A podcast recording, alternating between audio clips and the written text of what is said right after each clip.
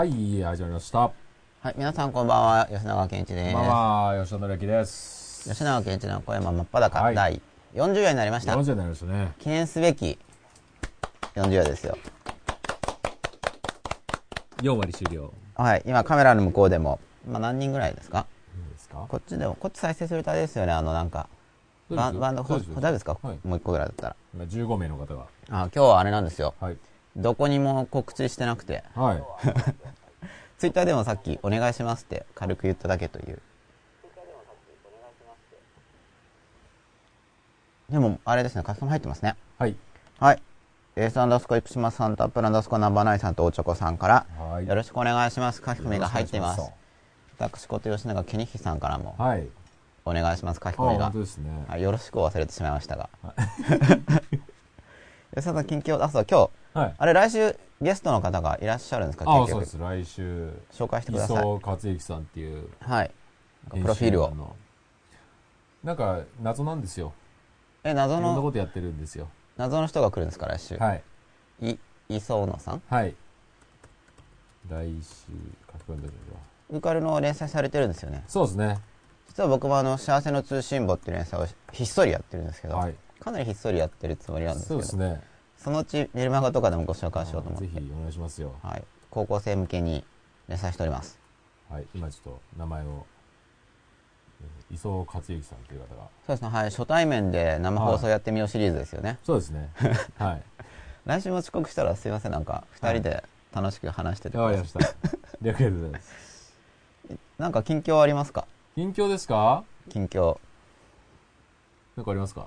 うーんと、はい。あ、来週のゲストは磯、えっ、と、勝之さんっていうんですか？はい、そうです。磯勝之さんです。はい。僕の近況ですか？今、やる気の本書いてて、ほう。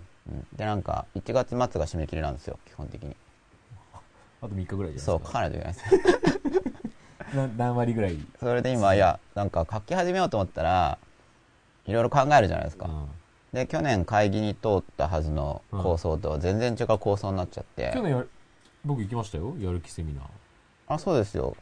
撮ってたじゃないですか、映像。映像。どうなったんですか、あれは。テープでこんなああ、どっかにありますか。はいじゃあ、そのうち見せてください。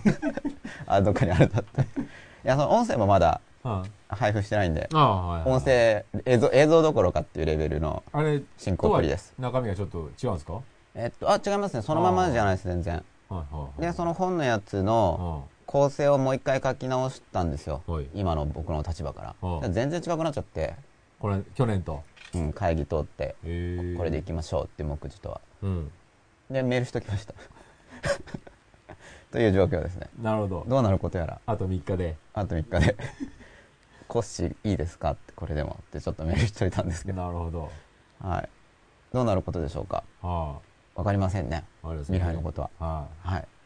英語本は5月ぐらいに出るようです。い。おー忙しいじゃないですか。まだわかんないですけど。今年もじゃあ、割と出版らして。えー、でもポチポチぐらいだと思います。ポチポチぐらいはい、ポチポポチポチぐらいですね。はというのが近況です。い。はい。吉田さんはどうですか？のりやくさんは。えー、ぼちぼちです。ぼちぼちですか、はい。じゃあぼちぼちといきますか。はい、行きましょ40夜。う。40夜。やっぱこうリアリティが出てきましたよね。100夜やるかもしれないぞ。ねこの番組は。そうですね。今日も18人見てくださってます。は理解の層っていうことで、い。はい。もう、いろいろ話してきてて、はい。で、じわじわじわじわ、いろんなことが分かるようにと思ってお話ししてるんですけどね、一応僕としては。はい、一緒に、えー100週間の旅に出ようみたいなは企画ですからね。い。はい。だんだん振り落とされる人も増えたりしながら進んでいくと思いますけど、はい。これだけ量があると。そうですね。はい。で、今週、今日は、理解の層ということで、はい。何ですかこれ吉田さん、理解の層。何でしょうね。全然わかんないですよ。層ってあの地層の層なんですけど、理解には段階があるってことですか？あ、そうですね。あ、その方が分かりやすいですかね。はい。理解の段階。はい。まあ一応、層っていうのはう、ん。なんだろう、コンペ糖ってわかります？そうですよ。砂糖の砂糖のトゲトゲした。トゲトゲした。で、コンペイ糖で2つに割ると、なんか同心円状っていうのかな？こう丸がこうやって何個も何色も入ってるコンペイ糖ってあるんですよ。変わり玉のことですか？あ、変わり玉っていうのかな？単にその、あの、色が変わるそう。そうっていうことを例え話で話そうと思ったんですけど、共通経験じゃないことを取り出したんじゃないかっていう不安が今ちょっと心をよぎったんですけど。変わり玉って僕言いましたよ。変わり玉と変わり玉変わり玉。あれみんな知ってれば分かりやすいですね。はいはいそうってこういう感じ。はいはいまあそれかあの、地学で習うような地球の断面図はいはいはいはいもこう層がこうありますよね。はい。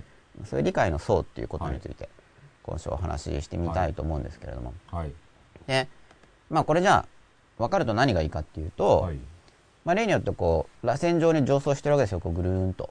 うん。うん、で理解共感っていうのはもうずっと扱っているテーマで、理解共感のうちの理解って何だっていうのがうん。さらによくわかると。はい。で理解がわかると何がいいかっていうともともと真っ裸っていうこと自体が、こう自分で自分を理解するうん。ということですからねはい。もともとこの真っ裸とは何を表しているかといえば、うん。うんでしかも真っ裸っていう場合には自分に対しても真っ裸なんですけれども、まあ、他人に対して自分が自分に対して真っ裸あるあることで、うん他人に対しても自分がより真っ裸に近くなれると、はい。まあいろいろ楽なんですよ。うん。で、現代人のうん。特徴とされていることに、はい。たまに大学入試の現代文なんかでも扱われるんですけど、うんあと小論文とかでも、お孤独っていうテーマがあるんですよ。おー。孤独らしいですよ、現代人は。うん。そこら辺どうですか、吉田さんは？僕かなり孤孤独です。しいですよ。僕かなり孤独ですよ。でも、はい。僕ら世代よりも、もっと下の世代はもっと孤独みたいですよ。もっと孤独ですか？うん。残念ですね。あのーそうだ、今日、いろいろみ大学、最近の大学みたいなのちょっと調べてたら、はい。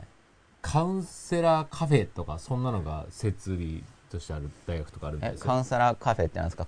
カウンセラーとお茶しようみたいな企画ですか？あのー友達がいない子がはい。多いみたいで、はい。辞めちゃうわけですよ。あ、大学を？辞め、この時孤独で？はい、孤独で。寂しくて。で大学としては、うん。辞められたら困るんで、はい。そういう子たちが、うん。ちゃんとお弁当、お昼ご飯を食べれる場として、みんなで。うん孤独の子たちが、これやっぱ一人一人孤独に食べてます。僕知らないですけど、でもカウンセラーカフェだから、常駐そうだからのカウンセラーさんカウンがセラーがいるんですよ。いるわけですかあで、あそれは多分、だから、ランチ相手としてカ、ウンセラーと話しながら、ランチ相手兼、はい。ちょっとこう、カウンセリングみたいなのをうん大学が設置してるっていうのを見て、うん。すごいなぁと。街にも出てくるんですかねなんかい、や、やだ。キャバクラのキャバクラじゃない女の子お昼カフェみたいなの今あるじゃないですか。まあ、キャバクラもある意味、おじさまたちの、そういうカウンセラーカフェじゃないですけど、そんな役割なのかもしれないですけどね。そうですよ寂しがね。り屋のね。で、それがだから、お酒いらないんだけどって言って、うん。普通にうんお茶、僕行ったことないですよ。お茶みたいなのでありますよね、今。多分、だから、それはそうん、でそれがもっと広まれば、うん今度単なる女の子じゃなくてスターバックスもなんかカウンセリングコーナーとかできるんですかね。そういうのが出てくるんじゃないですか？テーブルチェアで200円みたいな、うん。もうちょっとするかな。占いカフェみたいなのもありますもんね、あありますね。うん。それをさらにカウンセラーカフェとかうん。なるんですかね。孤独現代の特徴としての孤独。そうだから真っ裸とはちょっと逆行している現象があのー起きてしまってるような感じらしいですよ。その一人でお昼とか食べてることがはい、あの見られたくないみたいなんですよ、うん、でも僕も一人で食堂とか入るのすっごい嫌でしたよ。てかお店入るのも。うん。なんか寂しい人みたいだなと思って。その寂しさに耐えきれなくなって大学とかじゃなくて普通にお店入る時とかに。うん。食事する時とか。うん。映画見る時とか。あそうですか。なんかね一人で見てると寂しいんですよ。道道歩いてる時は大丈夫なんですけどね、うん。山とかいるからなのかな、はいはいはい。お店入るとなんか辛いんですよ、あそうですか。うん、一人で。今今は大丈夫ですけどね。うん。大学入りたての頃かなりそうでう、ん。うん、一人だと入れないみたいなうん。感じでしたけど。まあ一人で焼肉屋さんとかねお好み焼き屋さんとかは寂しいかもしれないですけどね。なんていうんだっけ一人飯って言うんでしたっけ？そういうの。っていうんですか？あうんなんかうん。それでもいいみたいな。うん。まあ僕が大学入ってしばらくしてからですけどちょっと雑誌とかでもその一人で食べることとかがうん。特集になったりしてる時期ありましたけどね、僕はすごい辛かった記憶があって今だいぶ慣れましたけどね、うん。でもまだノーマルじゃないですね。一人で食べ行くと。あそうですか。はうん。吉田さん全然普通ですか？い僕は平気ですね。おおいいですね。皆さんどうですか？うん。一人で食べる。僕ちょっと辛いんですけどね。へえいまだに。あそうですか、うん。ただへ食べれますけど。ー意外じゃないですか。意外ですか？うん。あそうですか、うあ意外なんだ でまあ現代人は孤独ということで、はい。はい。まあ、そういうこともあってうん。この「今夜も真っ裸」と。そうですね。時代を切り出したうん。テーマではあるんですけど、はい。はい、何の間ですか？えちょっと書き込み見ようかなと、はい。みんな一人で食事したら寂しくない。吉田さん寂しくないですね。うん。でも誰も何もいやもちろんあの人と食べた方がはい。まあいいけどはい。一人でも特に。そうですね、でそれがなんでこの今日の理解の層っていうテーマと関係してくるかと。はい。40話理解の層。そもそも大体なんで孤独なんだっていう話までうん。どうして特にこう現代、はい。まあ、近代以降はい。現代に至るわけですけれども、はい。まあ、人間阻害とかもよくテーマで出てきますよね。原告とかで。人間阻害どういうことですか？うんどういうことっていうのは阻害阻害っていうのは？人間が。排除の阻害ですか？あそうです。ねはい。人間なんだけど人間の人間性が阻害されるという意味で人間阻害、はいはいはいはい。まあ、特に産業革命以降うん。人間阻害がと言われていて、まあ、今は別に、うん。そのなんだろうそのいわゆる劣悪な労働環境はい。ではないとしてもうん。人間阻害だとはい。いうことが言われるんですけどうん。この理解の層っていうテーマとそのあたりが絡んでるんですよね、うん。まあ、その孤独感とか人間阻害とか。さっき大学入試でも出るっていう話したじゃないですか、うん原告で出るんですよそういうテーマが。結構多いんですか？小論とか現代まあそんな多くないですね。あでもそんな多くないっていうかうん。もともと超出まくりテーマとかまあない感じ。結構多岐にわたってるんでそういう意味では品質テーマではあるんですけど、はいはいはい。でもちょこちょことちょこちょこ、はい、ちょこちょこ出ます。はい。だから普通に原告の勉強してれば、うんああ、なんかそういうの読んだことある、みたいになります。それはうん。10年前とか、その20年前とはかい。にはあったんですか？あったテーマえっ、と、20年前でもありましたね。20年前です。と、ちょう本当に僕の受験のはいはい頃で。うんはい。はい基本的に、まあ本来は評論とかの方が時代より早くなくちゃいけないんで、ああなるほど。本当は。本当は3、40年前くらいには言ってないなるほどと、なんか、ちょっと考えてる。どう。ん。一応考えてる人が書いてるということになってるんで、なるほど。はい。基本的には何十年かは早いし、まあ、ものによって2000年くらい早く発言してるわけで よくわかるなみたいな。よくわかるのがたまたま合ってるんだかはどっちかわかんないっていう話もありますけどね。変わってないのか。何も昔から同じなのか。でも勉強になるなとか思うんですけど。うん、ね。まあ、例によって今日もだから、まあ、この理解の層っていう話と、はい。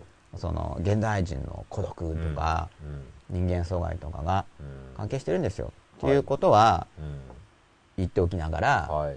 それについて分かりやすいモデルを提供するということをしないという。うんちょっといろいろ見てはい。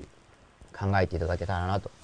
その自分の中にやっぱり、まあ一人ででないかもしれないんですけどね、うん。基本的に現代人はその孤独感って感じるはずなんですよ。うん。ではずっていうのが分かるのはうん。一応70夜くらいの予定。順番としては、30回ぐらいで。うん、はずああだからあそうなっちゃうんだっていうふうにわかあそっかみたいないやそれが分かんないんでうん。原告とかやっても、うん。なんかたまになんか切り出された評論がちょろんって出るくらいだから、うん。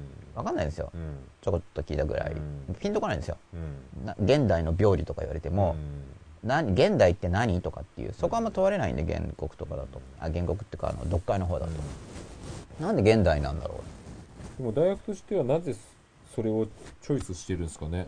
テーマとして、う。うんやっぱり興味関心持ってほしいんじゃないですか？興味関心持ってほしいっていうのと、そういうことについて考えてる人。はいや例えば現代のって言われた時に、うん。現代にはこういう性質があるから、あうん。まあだからある程度の必然性を持ってそういう結果が出てくるんだと。っていう思考力のある人が欲しいっていうことじゃないですか？好意的に考えれば、それもしそうじゃなくて単にそれっぽいから出したとか。さすがにそれはないんじゃないかなと思うんですけどそれっぽいじゃないですかなんかテーマ的に、そうですね。うん、ちょっとこう大学って意味でかっこいいっていうか、うん。うん。でもその現代っていうことからうん。分かるんです。自分が現代の中に生きてるからうん。あ確かにそうだよねってこう分かってくるんで、なるほど。うん。まあ、孤独と理解が関連してるって分かりやすいと思うんですけどね。うん。理解されないからうん孤独なわけですよ。うん。まあ孤独はだからねあそっかもうちょっときちんと話そうとするとだからその現代ではみたいな話が入ってくるんで。話してくださいよそれ後々。いや順番に話さないと結局なんだか分かんないと思うんで、はい。で今日は理解のそうと、はい。だから今日の話とかが分かると、うん。まあちょっと、うん、自分なりにその現代人の孤独感、まあ、自分自身もこう孤独感じるし。大体自分の周りの人も普通はその現代的な思想っていうのを持ってるんですよね。うん。つまり思想という形で明示的に言語的にしっかり教わってなくてもうんなんとなく共有してるわけですよ。うん。なんとなく。うん。例えば今時の考えだと、まあ、日本でいうオールドの神様って言いますけど、はい。それほどすごく神あちこちに神様がいるって思ってないと思うんですよ、ぼんやりと、うん。そういうのあるよねとか、うん。あとそれをあんまりリアルな実在とは感じてなくても、まあなんか物にも多分気持ちがあるって言っても多分本当はないんだろうけど、うん。なんかそう感じるし、うん。そう感じておくとよ物を丁寧に扱えるからいいよねみたいな、うん。その丁寧に扱えるからいいよねみたいに、その思想っていうのが、うん本当にいるかどうですかっていうその存在実際に存在するかどうかっていうことで考えないで、うん。機能的価値ですよね。そうですね。ちょっとプラグマティズム的な。うん。そう考えておけば物が大切にできるじゃないみたいな。うん。だからそれいいんじゃないっていうのは、うん。その機能で考えてますよね、うん実際いるのかどうかとかっていうより、んんうんその機能で考えるっていうのは結構今時の人の特徴なんですよ。うんなるほど。結局説明し始めてしまいましたけど その神様もそうなんだけど、人間もそうなんですよね。うん。他人も。結局その自分にず自分にとって役立つかどうかという視点で見る。癖がついちゃってるんですよ。機能で見る、うん。コンピューターとかはもっとそうですよね、うん。これ自分に役立つものを選ぶじゃないですか、うん。社員を選ぶ時もうちの会社に役立つかどうかっていううん。その機能で選んでいきますよね、うん。いろんなものを。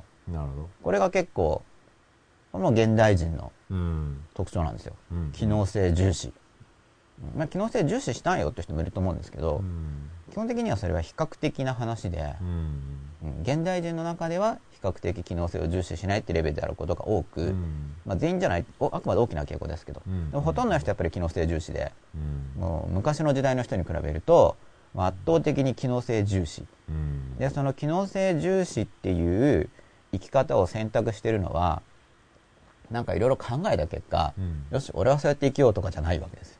うん。この時代の中に生きてることによって、うん。そうなっちゃうんですよね。うん。自然と、うんうんなんかそういう考える癖がないと、なんだかわかんないし、うん。特に同時代の話って周り中みんな結構そうだから、うん。少しその昔の人どうだったんだとかっていうのをうん。考えないと自分がどういう考えを持ってるかすらわからない、うん。当たり前すぎるとうん。もう分かんなくなっちゃうんですよね。うん。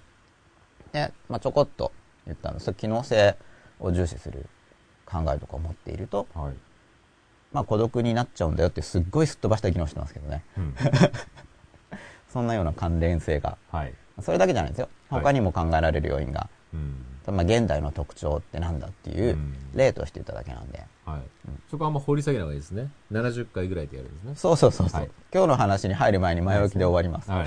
そこを掘り下げいろいろるとと聞きたいことはあるんですけどこれはまだちょっと。まあそう聞きたいことがある感じがわかりました。いい感じですよね。はい、はい。この番組見てくださってる方も聞きたいことがある感じで,、はい。で例えばその聞きたいことがある感じの時に、うん。でおっって思ってなんか高校の倫理の資料集とかをめくったりとか、ネット検索をしたりとかして これはっていう人がいたらはい。原点読んだり入門書読んだりすると、それすごいいい感じですけどね、うんうんうんうん。いやきっかけになるのが一番僕としては嬉しいかな、け結論とか言っても単に今の僕はこう思ってますよっていうレベルの結論しか結局提示できないんで、うん。この人の話っていうのは。うん。まあ参考にはなるんですけどね。うん。うん。参考にはなるんだけどある程度考える習慣がついてない人に提示しないと、うん。参考になん参考にすらなんないんですよ。うんうんうん。参考になるんじゃなくて言われて覚えちゃうんで、そうですね。ある程度やっぱり自分で考えてる人が聞くと、うん。ああそっかって言ってうん。参考になって、うん。よりその人の理解も深まるというまあお教え方っていうんですかねうん。育ち方っていうんですかね、僕はそういうのやっぱ重視してるんで、考えるのきっかけになればと思うんですけどこれ吉田さんの絵ですか？これ僕がさっき当たっちゃったのかな？ではい。このまあ理解共感が大事ですよねって話はずっとしてきたじゃないですか。はい。で理解共感とかの話をする時でも、うん。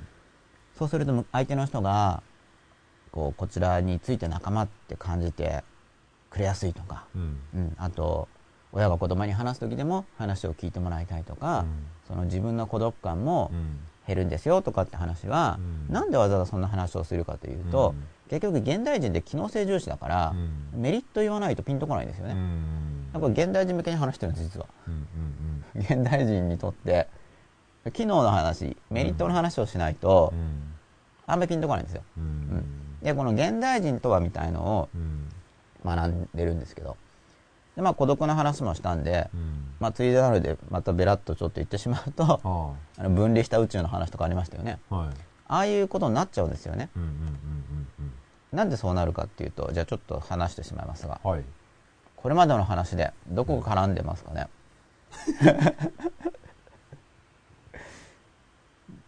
どこ絡んでる？そうちょっと曖昧な問いを投げかけてはいみたんですけど まあこれあれですよ。視聴者の皆様もはい。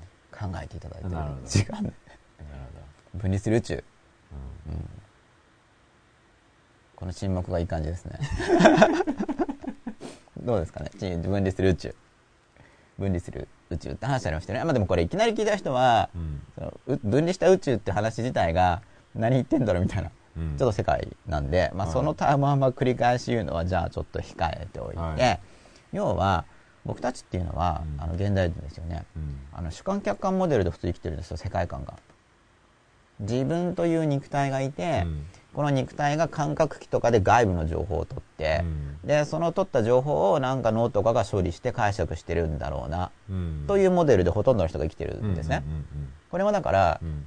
これはでもある程度教わってますけど、うん。学校とかで、うん。でもなんかもう当たり前になってますよね、うん。その考え方が、うん。でもそういうふうにこの世界を捉えちゃうと、まあ、孤独になるしうん。っていうまたすごいすごいぶっ間飛ばしてますけど、ん。そういう宇宙観っていうか、うんそういう自分観、うん。そういう世界観の中で生きていることが、もう孤独に帰結するよっていうことを僕は考えているん。で、あのー、よその家に行った感覚に近いですかね。そういうある意味では。うんだだってもう要するに客観ですから他人の自存在自体が、分の宇宙じゃない、はい、ある意味宇宙に、世界に、で生きて生活しちゃってるみたいな感覚ですかね。うんまあ、自分が他人を見てる客客体的そう自分が他人を見てるっていうもう対まあ立,、主体的か対立してるかっていう話ですね、ある意味では。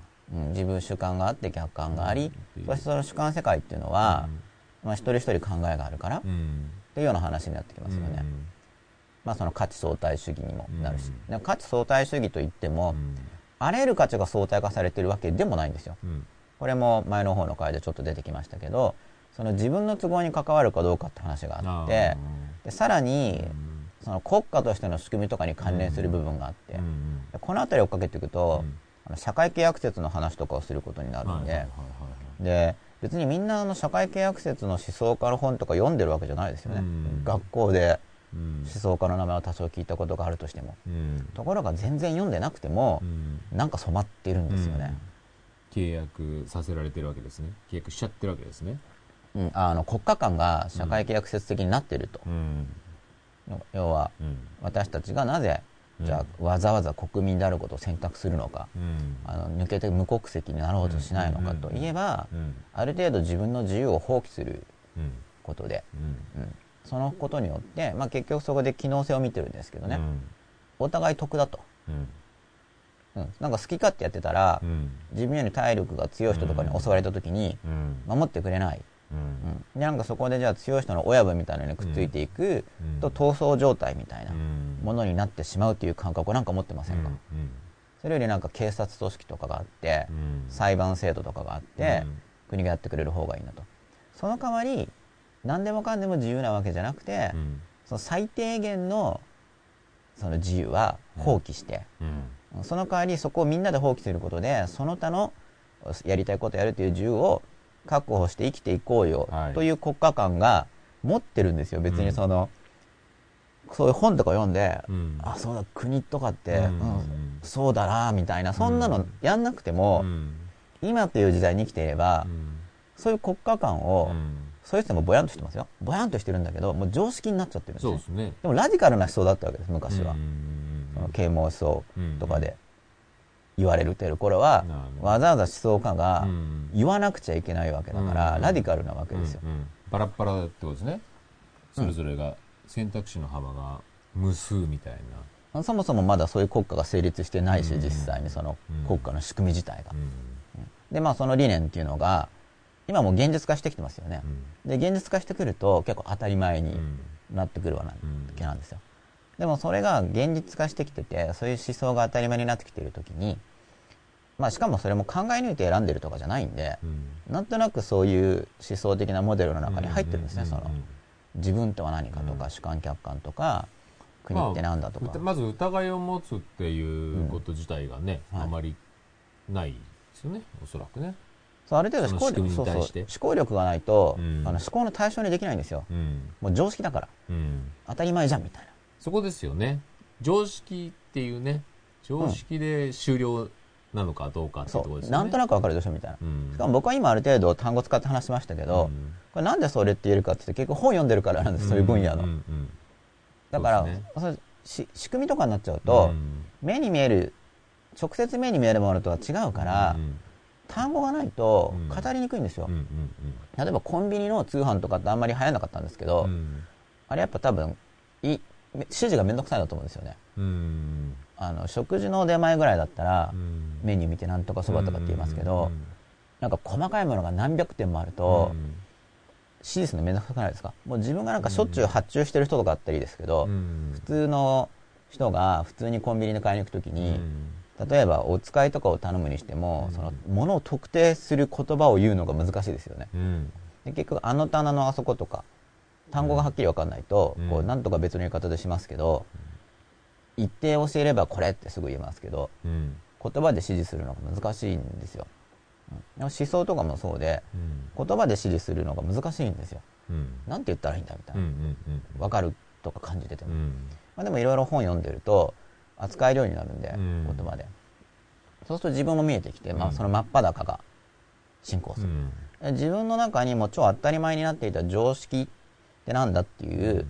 そういう仕組みが自分の中で言語化できると、うん。ちょっと客観視されるんですよその自分のあ自分はそういう思想的立場になっているみたいに、そうで客観視されるとそこに検討を加えることができて、うんでもうちょっと試作するとうん。変わったりするんですよ、うん。でそうするとその同時代っていうのが対象化できるんで、うん。もうちょっと広い視野で見れるんですよ、うん。その同時代の中に入り込んじゃってると、うん。もうその中で思考しますけど、それはもっと大きな視野で見れる、はい。うん。そうすると自分の人生のうん。進む道とかもちょっと変わってくるんですよ、はでそれだけじゃなくてい、よく分かるようになるんです他の人のことも、うん。自分のこともそれで分かるんだけど、うん。いやみんな同じようなその考え方が普及してるわけだから、うん。現代人はほとんどこうだよねとかっていうものがあるんですよね、うん。そうすると理解しやすくなりますよね、うん。ということで理解に絡んでるんですよっていうことを、現代っていう時代について理解するだけで,、ね。自分のこともうん。他人のこともうん。より理解できるんだと。うん。でそうっていう話を、はい。まあ、したいわけですけど、はい。だから自分とか他人を理解するって言ってもその段階っていうか深さがあるわけですよね。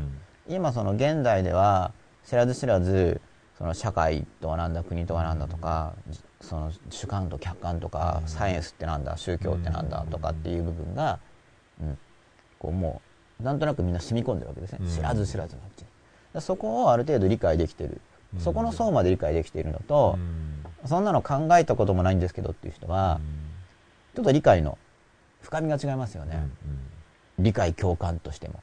そうですね。うん、で相手を理解するときにその本人ですら分かってないその人自身。うん。今言ったような話は本人ですらよく分かってなかったりするんですよ、本人ですら分かってないその人を自分の側が理解してその理解っていうものを伝えることができると、うん。相手の自己理解が深くなりますよね、その時にすごい分かってもらったなっていう感覚がうん。深くなるんですよ。はい。ということはうん本来はうん。その何世紀前とかのその思想家の本とかを読んだ時に、うん。そういう了解が起こるはずなんですね。うん。つまり向こうは古い人なのに今の自分のことをよく知っているみたいな、うん。それを読むことで自分は自分のことがよく。うん。うん分かる、うん。その向こうの人のその著者の主張をうん。読むってだけじゃなくて、うん。自分のことが分かるんですね。自分とか時代とか、周りの人とかそういう読書をしてほしいな。っまあそて思うんですけど。その視点で見た場合多分古ければ古いほど、うん。外部のいろんな要素が少ないじゃないですか。はい。らそういう意味ではより自分っていうのが見やすい部分はあるのかなって気がしますよね。うん。あまりにも今はいろんなものがありすぎて、はい。い、ろんなものが矛盾で交差ししまくってる状況の中に生きてるじゃないですか、うん。だからなかなかねこう見失うというか、はい。麻痺してないと逆にしんどいっていう部分も、そうですね、うん。うん。まあ、だから、まあ、現代を描くキーワードっていろいろありますよね、そういううん。まあ、相対主義もそうだし、うん。情報化社会うん。あと大衆化社会とか、じゃあ大衆ってなんだとかう、ん。こういうのが分かるとやっぱり理解が、そうですね、うん深まるんで、もう今特にあのーむ成長過程教育過程とはい。あの学校教育終わった後のうん。の矛盾は激しすぎますよね。ちょっとねうん。まあ、だから多分そのどうでもいい勉強をさせられてるんじゃないって感じてる人がうん。多いんじゃないですか、ね本当は結構パワフルなコンテンツなはずなんだけどあのうん。各教科というのは、うん。さっきの機能性の話で言った時に、うん。結局機能があるんですよ。その僕なんかだから思想とか、な思想で飯は食えないよみたいなことを、まあ、よく言われたわけです。ある程度の年齢以降は、うん。でもっと若いとヘリクツユーナなんですよ。多分同じ意味だと思うんですよ、うん。おそらくは、うん。ヘリクツユーナとあとは、うん。えー社会はそんなんじゃないよ、うん。僕はなんか現代ってこうなんじゃないんですかと、うん。子供的に思ってるんだけど、うん。まあ、大人に話してみると社会はそんなもんじゃないみたいな言われ方をされるんだけど、うん。でもそんなような気がするけど、うん。まあ僕に与えられてる情報が少ないから子供には明かされていないなんかあんのだろうかと思ってたんですけどまあでもいまだに僕自身がその社会に深く入り込んでない面はないとは言わないんだけど、まあでも今言われてるのはどこ行っても主体性ですからね。うん、あ主体性を持って？うん。そうだから主体性を持てっていう概念考え方をすると孤独になるんですよそそれだけで、うん。うん、結構ベラベラ本当言っちゃってますけどねただ で考えてくださいとか言いながら。学校教育ではうん。協調性が結構優先されるじゃないですか、はい。でこのバランスだとは思うんですけどね。うん主体性とコミュニケーション能力っていうはい。多分どっちもうん。多分間違った捉え方されてはい。結構こう常識としてベースが成り立ってるかなって気がするんですよね。あそうだからねもうめちゃくちゃなんですよ。ね。結構めちゃ くちゃなっちゃってますよね。だからまあよく言われるよく言われないか。すよく九九とかが例えに出されますけど、なんか3波12とかうん。なんか白く35とか言っている人たちが、うん。さらにそれを組み合わせて演在してる感じなんですよ まあ協調性ってそもそも何なのとか主体って言うけど主体って何さみたいな、ですよね。そんなところはうん。何も何も言わないに等しくてそうですよね。言われた方もよくわかんないんですよだから。だから主体とわがままがはい。もうなんか一緒みたいな、うん。で真面目に聞いてる人はそこは気になるはずなんですよだから、うん。じゃあ主体性とわがままってどう違うのとか、お互いの利益が相反するときはどう考えたらいいんですかとか、まともにかん聞いてる人がそう思うはずですよね、うん。でそう思う人は自分はまともだと思うと思うんですよ、まあ、僕はそっち派だったんだけど、まともに聞いてるからそういう疑問が生じる気がするわけですよ、うん。疑問が生じる側からすると、うん。ところがその疑問を発話して質問してみると、へりくつ言うなとか言って言われちゃうから、いやでもそれがへりくつっていうかそうしないと意味が分かんないなみたいな。でどういうふうに解釈しろって言うんだろうと。多分そうですよね、でなんかよく観察していくと、どうも言ってる人は意味が分かってなくて、うん。まあ、簡単に言うと俺の言うことを聞けって意味だなみたいな、うん。よーく見てると。そうね。そう。だからその多分3パターンなのかな。吉永さんみたいにそうは言っても、うん。自分自己ではい。追求し続ける子、ああその後で。うん、別にそん言われてもうん。耐えてでも曲げずに、こう自分で、こう、自分の力で学んでいこうとする子のパターンうん。と、もう矛盾って分かってるけども、先生が言ってるから、そっちの方が正しいんだっていううん。方に、もう、入っていく子そうですよね。と、もう矛盾に対して、はい。もうなんか、ドロップアウトちゃう。うんそのもう、学ぶこと自体がもう、教わるということ自体がもう、かしいみたいな。おかしいからう、ん。もういいですっていう。何もしうん考えないという方をチョイスする。は僕なんかどっちかそっちの方か方だったかなっていう、ちょっと違う方向を考え出す。い。はい。なんかそういう3つのうん。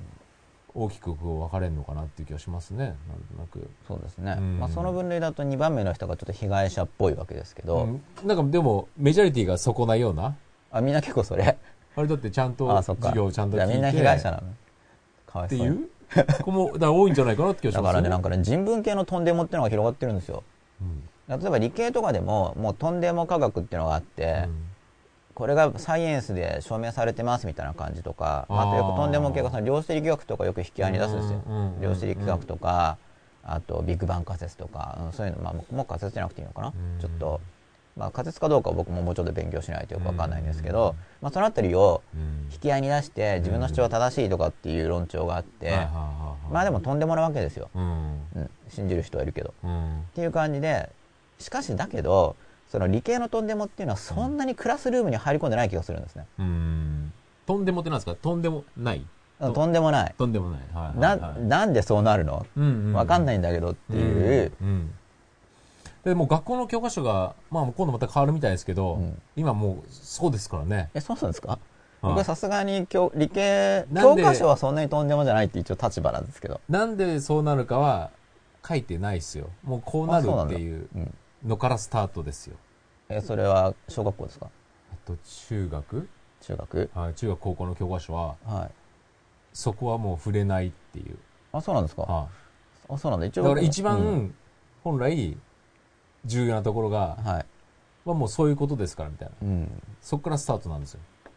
あそうなんですね。はじゃあ今度また教科書見てみますけど、あーうん。いまあ、ゆとりの教科書ですよ、それが。あーいわゆる。いわゆる。いわゆる。はい。いわゆるゆとり教育。ゆとり教育です。はい。別にそこをやり始めると、うん。多分、本来はそこを議論の対象でうん。一番考えなきゃいけないところじゃないですか。うん。なんでそうなるのかっていうところを。確かにね面倒くさいなと思うんですよ。そうです例えばだから僕は小学生がみんなね、うん。その主体性とはとか、うん。あと自由がとか。だからそれを効率で、多分学力の差がうん。いろいろと幅がある中で、はい。決まった時間でうん。決まった量をこなすっていうことが、はい、まあ、不可能だっていう、うん、ほうそういう考えなんだろうとは思いますけどね、はい。結局は。うん。そういうそれもまあ外的要因ですけどね。そうですよね。だから本本来だったらこそっちは変えちゃダメでしょと。はい。そっちの仕組みを本どうするかって考えるっていう方が正しいのかなって気がするんですけどね。うん、なかなか本当ね矛盾してるわけですよね、うん。だから主体性を持って生きなさいとかって言いながら、うん。じゃあ主体ってなんだとかそれはもう自由ってなんだとか論じないですからね。でカンカンガクガク論じると、うん。あれカンカンガクガクって日本語合ってますか？ちょっと今自信がなかったんですけど。うん、合ってるんですか合ってます、まあ、みんなでこうワイワイと論じた時に、なんか終始つかないなっていう感覚が多分あるんだと思うんですね。小学校のそのクラスルームとかで。ねでそこであんまりそういう議論すると、また子供が家に帰って今度親に議論をふっかけたりして、そういうこと良くないっていう感じだと思うんですよ、まだまだ、うん。うん。そこでどんどんどんどん議論することでうん。理解が深まればいいと、まあ、それ多分そういうのとちょっとプロテスタント的な考えだと思うんですけど。そうよね。あとだ、テストっていうはい。とこじゃないですか、結局。全部の学習のゴールははい。テストあっていう。あそうか。受験に受かるために。うん。まあ、定期試験もそうですし、うん。結局あのペーパーの試験がどんだけできるかっていうところが、基本的にもうそれも常識というはい。ところで出来上がっちゃってる、まあ、大学なんかはちょっと変わってきてるみたいですけどね、はい。その必ずしもその期末の試験のペーパーのだけでうん決めないみたいな、うん。もうそれはぎゅーっと小さくして3割とかうん。にして、普段のそういう授業におけるはい。あの態度とか発言とかレポートとかで、を重視してる大学なんかも増えてきてるみたいですけどね。うん。うん僕としてやっぱ議論して、うんまあ、理解を深めることで、うんまあ、点数くらいは取れるようになるでしょっていうなあそうですね。うん感覚があるんですけどそうですよね。そうなんですよね。うん。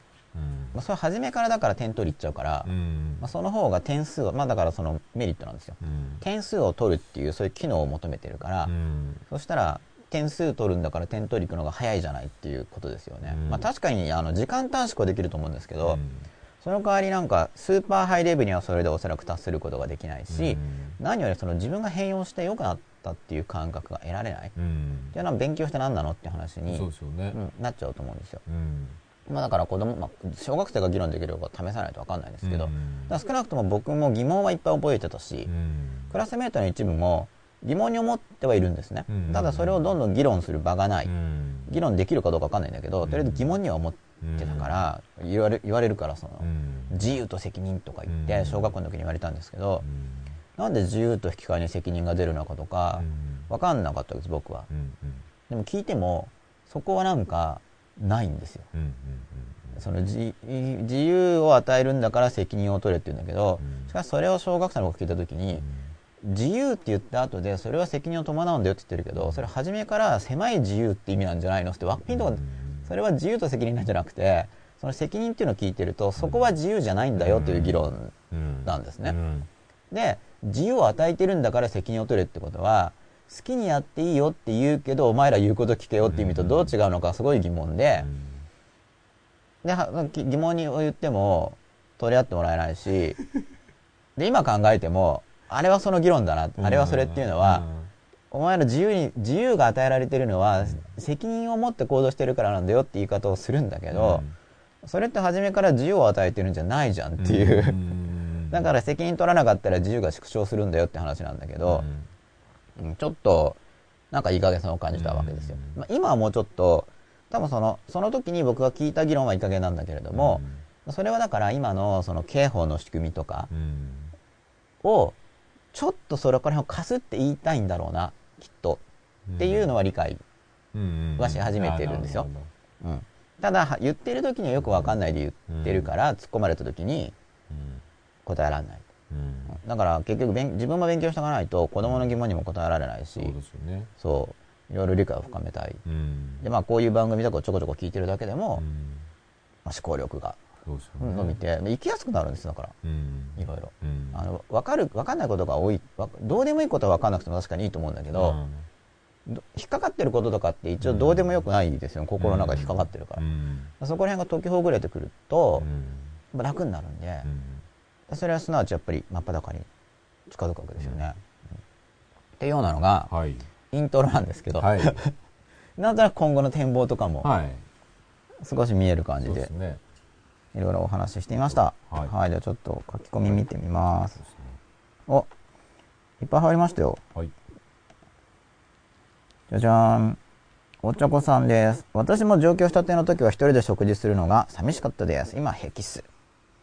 やっぱ寂しいですよ、うん、僕も僕はね今もね平気までいかないですね。ちょっと寂しい。でももっと寂しかったすごい。前は、うん。少し慣れてきました。ムーンテンヴィーナスさんこんばんは。よろしくお願いします長谷川アンダースコア宇宙さんもこんばんは。おムーンテンヴィーナスさん。一人焼肉。一人花火大会まで達成しました。一人道ちょっと。一人花火大会一結構。人花火大会はあの人混みの中にわざわざ一人で行くんじゃないですか？行かれたんですかね。うん。二回行ってますね。初一人花火大会は2年目でやっと平常心だとにしてみました。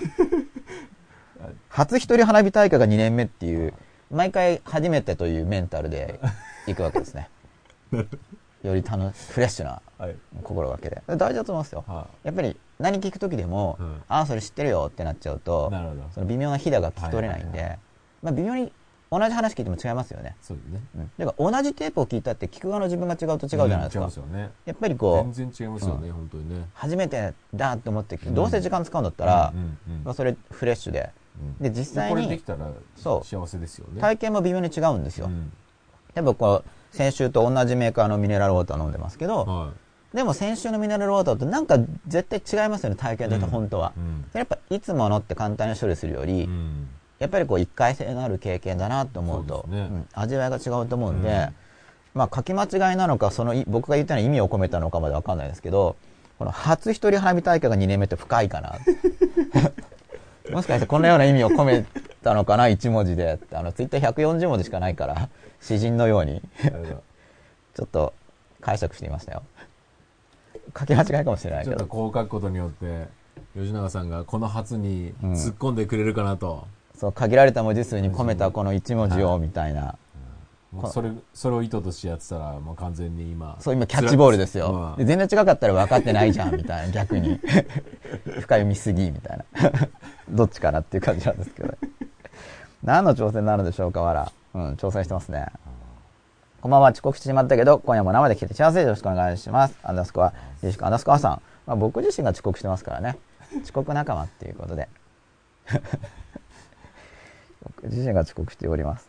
確かに教科書はなんでそうなるのか書いてないですね。長谷川アンダースコア中さん。書いてないですね。うんまああんまり書けないと思うんですけどもともと文字数的にまあ本来あれは学校の先生が授業をして膨らましてくれるための本なんででも教科書自体は。そこは触れちゃいけないらしいですよ。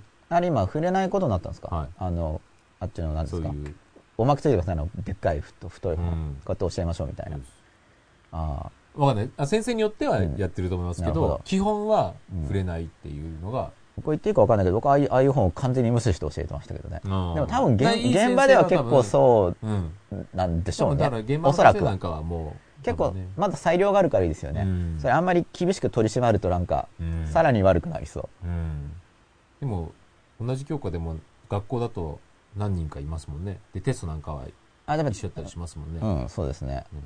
うん。まあ大体先生同士で話し合ったりとか、うん。出題分野を担当したりとかうん。やってると思うんですけど、うん。教育は深いですよ。深いですよね。教育は相当深いですね、うん。まあだからまあ関心があってやってる。まあ深いと思うからこうやってやってるんですけど 多分。いいや、深いですよね。やなんかもう最近寿命を感じちゃうんですよ本当に。別に来年死ぬとかじゃなくて、うん。例えばコンテンツ例えばなんかちょっと言おうと思っても23年かかるんですよ。ある程度まとまったアウトプット。ある程度ある程度伝わりやすい形でしなくちゃいけないし、結局インパクトがないとつまんないんですよ、もう。で、それがうん。内容的なインパクトで後世の人が分かればいいやってう。いうんやり方もありますよね。うん。だからそれはその埋もれそうなインパクトっていうか、うん埋もれそうっていうか、なくなっちゃうんで、やっぱりじゃあなんで発話するんだって言ったら、表現するのかうん、発信するのかって言ったら、まあ自分の側の快感うん。まとまったスッキリしたうん。俺はこんなこと考えてるんだうんとかっていうのもあると思いますけど、やっぱり多くの人、うん。まあ、数が多く多いことがだけが目うん多いことがナンバーワンの優先順位じゃないんですけど、きちんとした変化の助けになるとうん。いうところに何か良さを感じるんですよね、うんこれはなんかそういう感性が自分の中にうん。どうもある、うん。そういう存在らしいっていうことなんですけど、うん。結構なんか翻訳じゃないですかある意味昔の人に言ってることの、僕の言ってることとかも多くは、うん。もちろん自分なりの解釈とか自分なりの意見とかって言うんだけど、この自分なりっていうのは、自分なりってって誰か結構言ってるはずなんですよね、うん。よく調べれば、うん。ただ、まあ、個性って絶対入るから、うんそこは自分なりですけどう、ん。分類しちゃえば誰かが言ってることと一緒なんで、うん。そういう意味ではあんまりオリジナリティってないわけで、まあ、上手な翻訳っうん。ていうのを教育とかって結構そうだと思うんですけどね、うん上手な翻訳なんだと、そうですね。うんただその翻訳するときになるべく肉薄するっていうのかな？原点の方に、そうすることでいい翻訳になるんで、うん。そういうのはつまんない方に、まずその授業のいい悪いっていうのは、うん例えばさっきの教科書とかを使っても、学説、そこに出てる学説っていうか、それってもう他人の説じゃないですか、うん別に。そうですね。そう、だからもう翻訳なんですよね。うん新たな自分の説言ってるわけじゃないから。うんでもやっぱ上手い下手があるんですよ。うん。どれだけ、その説にうん。肉薄して自分なりの理解を形成しているか。うん。そこで全然面白みが違うんで、うん。まあ、翻訳とか演出に近いのかな。うん。やっぱ同じスクリプトだとしても、映画監督が違けれそうばそうあと演じる俳優が違ければうん。別の作品になるように、うん。結局別物になると思うんですよね。そうですよね。なんか一つのテーマで10冊ぐらい本読むと、基本的に書いてることは同じですけど、はい、うまい下手とかうんはすごいわかりますよね。その変変容をね起こしてからが違う、うん映画とかでつまんない映画とか自分が変容しないんですよ、そうですよね。例えば全然感動しないとか、やっぱ感動したり、うん共感したり、あの目から鱗が落ちたりうんすることで自分が変わりますよね、うんその変容が起こりますよね。う、んその効果がやっぱり全然違うんで、そういう浸透力っていうかね、うん。なんかを超えてくる、こう、そのものが持っているパワーみたいなものっていうのはすごい差がありますよね。だから変容が起こるっていうのは広い意味でやっぱり教育だと僕は思ってるんですよ。うん。そこで変容が起こらなければう、ん。まあ、ある種の教育にはなりますけどうん、その、知識として文字文字単なる文字としての知識を伝えるという意味では。うん。でもそれはやっぱりみんなが本当に求めてる教育ではないからきっと。うん。教育深いんですけど。ね。はい質問2つ。孤独にならない方がいいと思ってる孤独にならない方法はクジラくんナインさん。ああこれなんか孤独をだからポンポンってこう主語で使っちゃってるんで孤独ってなんだろうとかその現代の世界観とかと孤独が関連してますよねとかを考えてほしいんですけどね。なんでかっていうとこういう問いを立てちゃうとまあ問いがもう前提としてるフレームワークっていうのがあるんで、うん、うんわかります？問いが前提としてるフレームワークフレームワークって言ったら。わかりにくいですかね？ある問いを出すときに、その問いの言葉遣いの中にすでに前提とされていることがあってその枠内で考えちゃうと、そのフレーム自体を問うてるときに、フレームを問えないですよね、うん。それを前提にしちゃうんで、うん。うん、まあだから、白か黒かっていう話じゃないってことですよね。ある意味ではね。うん、この世界をどう捉えるかっていうときに、まあ、じゃあ A という捉え方をうん。前提として議論していくとしますよね、うん。ところがその A という捉え方自体を論じたいときには、うん。その捉え方を前提にした議論に入り込んでいっちゃうと、うん。その元のフレームについて試作できなくなっちゃうわけですよ。うん。うん。まあ、こういうのもよく論じられてるんですけどね。だからそれがやっぱり神は罪を犯すかとかっていう問いのタイプで論じられてきたものなんですけどね。やっぱ答えを出さなきゃいけないっていう、ん教育を、がやっぱ染み込んでるっていう部分があるんじゃないですか？あとね問いに答えろって原告で習うんですよ。ああの問われたら問いに照して答えろって習うんですよ。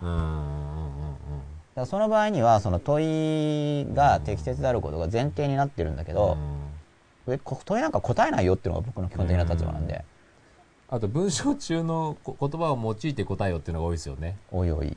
ね。僕なんか質問してくれとは言いますけど、別に問いに答えなんですよ。そういうの疑問に思うんだっていうので相手がわかるぐらい。うんあだってそれにただ単純に答えていって相手があんま変わると思えないんで、うんいやすごい単純な問いだったらいいですけどね。あうんなんか質問してくれるのは嬉しいんだけど、うん基本的には答えないみたいな。そういうスタンスなんですけど。質問で返すみたいな。小さな頃の疑問といえば、多数決がどうして正しいのかが分かりませんし、今でもよく分かりません。S アンダースコ生島さん。そう、こういう疑問が出るんですよ。うんうん多数決ってなんだと。うんこういうのやっぱり論じていくと、うん多分面白いと思うんですけどね、小学生に教えても。ただ、あんまり多分、だからそこを、今のところは、あんまり思考力伸ばしたくないんだと思いますけど、うん実際。うん実際のところ。まあ一番先生が大変になるし、一番リスク背負いますもんねそう。まあ、多数決っていうのは、ルールとしては決められるわけですけど、でこの場合だから正しさってなんだっていうのを論じないといけないじゃないですか。うん。それが正しいかどうか分かりたい。やっぱ正しいことをしたいとかっていう、まあ、正しい間違いとか、まあ、その善悪とか、なんだそれっていうのは、これずっと論じられてるんですよ、昔から。うん善ってイデアなんじゃないですかとか、善って感覚的に分かるじゃないとか、うん。人間の中には善がおのずから分かるものなんだよとか、まあ、他にも功利主義の考え方とかね。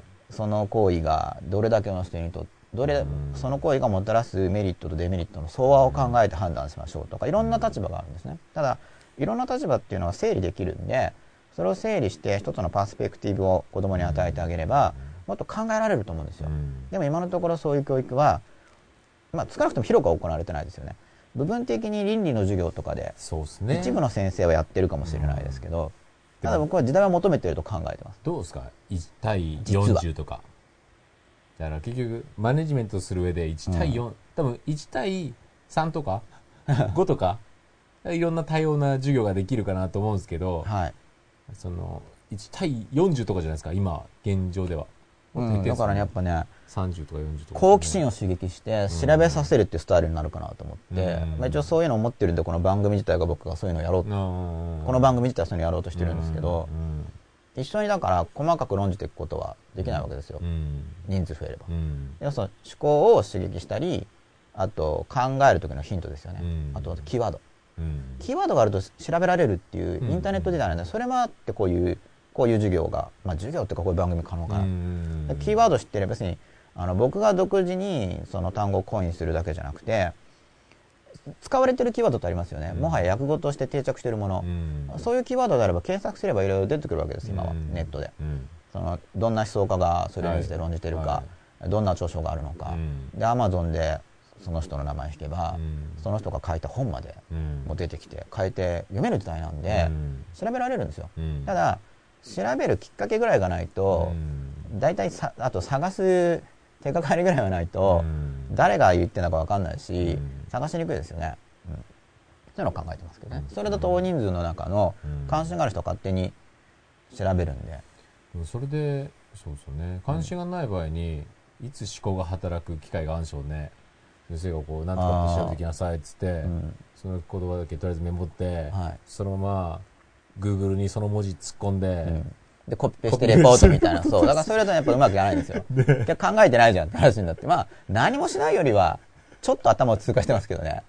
だからやっぱり現代っ子の特質っていうのがあるからさっき言ったような。現代っ子の特質的にやりたくなるような、ね。そうイントロをつけてあげないといけない、うん。そうしないと結局やってくれないんで。でね。でも全員に響くのは基本的には無理まあまあそうですよね。だからただまあクラスルームであれば集団効果があるんで、うん。まあ、40人いて30人に響けば、まあ、残り10人もじわじわと、うん。例えばみんながなんか論じてたりしたら、うん。なんか取り残されるじゃないですか。まあ火つけられますよね。基本的にね潜在的にはそういうのね自分の意見を出したいっていうのはあるでしょうからね、だっていろいろ考えてうん。分かってきたら楽しいと思うんですよ。すよね。さっきのそのなんで多数決が正しいのかっていう問いにしても、かなり考えられるネタなんですよ、うん。うん。そうですよねそう。まあおそらく多くの大人が採用してる意見っていうのは、だってそうしないと物事進まないじゃないみたいな、うん、うんそうですね。うんっていう話だと思うんですよね、うん。まあでもそしたら、まあ、とりあえずすごい分かりやすい反論としては、じゃあなんか根回しとかして、うん、数を持ってる人とか、うん。あとあるいは初めから多数派がいつも勝つじゃんみたいな話になりますよね。う。ん。で多数派がいつも勝つのがなんかいいのかどうか、うんまあ、それがだから社会の総意だからいいんだ、うん。あの皆さんの意見なんだからいいんだっていううん。立場もあるし、うん。で僕も僕なりに、まあ、自分の立場もあるんだけど、うん。まあ、考えてほしいんで,、うん。うん、でこれはだからで考えてほしいんだけど考える時にもちろん自分でも考えますけど、まあ、いわゆる名前が残っている人の本ってありますよね、うん。やっぱ参考になると思うんです僕は,、名前が残ってるだけあって、うん。だからそういう本を読めるようになることでうん。すごい自分の思考の幅がは広がる。で思考の幅が広がるっていうのはうん。キャパが広がることだしいうん。自分の変容を体験できるしうん。価値を感じるんですよ。そうですね。だから変に頭でっかちにうん。誰々の本のキーワードこれとかマランキうん。することには僕はあんまり意味を見出してなくてうん。仮にそれが覚えてないとしてもうん。あるいはその著者著書のえー全貌を捉えてないとしても自分自身の把握っていうのがうん。よく深まって変化すればそれでいいじゃんっていううん。のは考えてます、はい。まあ、スタートとしてはそれでいいじゃんっていうことですね。う、ん。専門的にやってることだって一人の人研究するだけで一生終わっちゃうわけで。それは、まあそうですよね。うん、本当に終わりますからね、初一人花火大会は送信した後で書き間違いに気づきスルーしてくださるように願っていましたが見逃されませんでしたね。恥ずかしいって言われてしまいました。見逃すこと希望なのにわざと取り上げて喋っちゃいましたけどね。まだ本当毎回毎回こう初めてな経験って、うんすごいその感覚は重要だと思いますけどね、そうですね。うん、本当はだから厳密には繰り返しはないはず、うん。どんなことでも。うん。同じように見えるけど多分何か変わってるはずなんで、うん。うん、それはやっぱ感性として。だから感性が緩くななんかいい加減になっちゃうってことなんですよね。同じに思うっていうのは、ん。よく感じてないから同じに思うわけで。う、ん。大体同じでしょって言ってあと切り捨てみたいな、うん。そういう時だけですよね。同じって感じるのは、うん。本当は違うはずだから、うんうんということでだいぶイントロをお話ししてきましたがうんはい。吉田さんどうですか？ここまで聞いて。どういいんですか？いいんじゃないですか？いいですか？いいんじゃないですかっていうのもおかしいですよね。いやいいんじゃないですかっていうのは、うん。あの一応許諾されたわけですよね。OK, OK ですそんなお OK こがですよ。ましいですよ。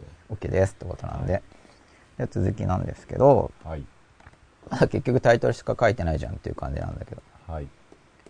で、まあ、例に言うとこう自分がいて相手がいてコミュニケーションしてきますよね。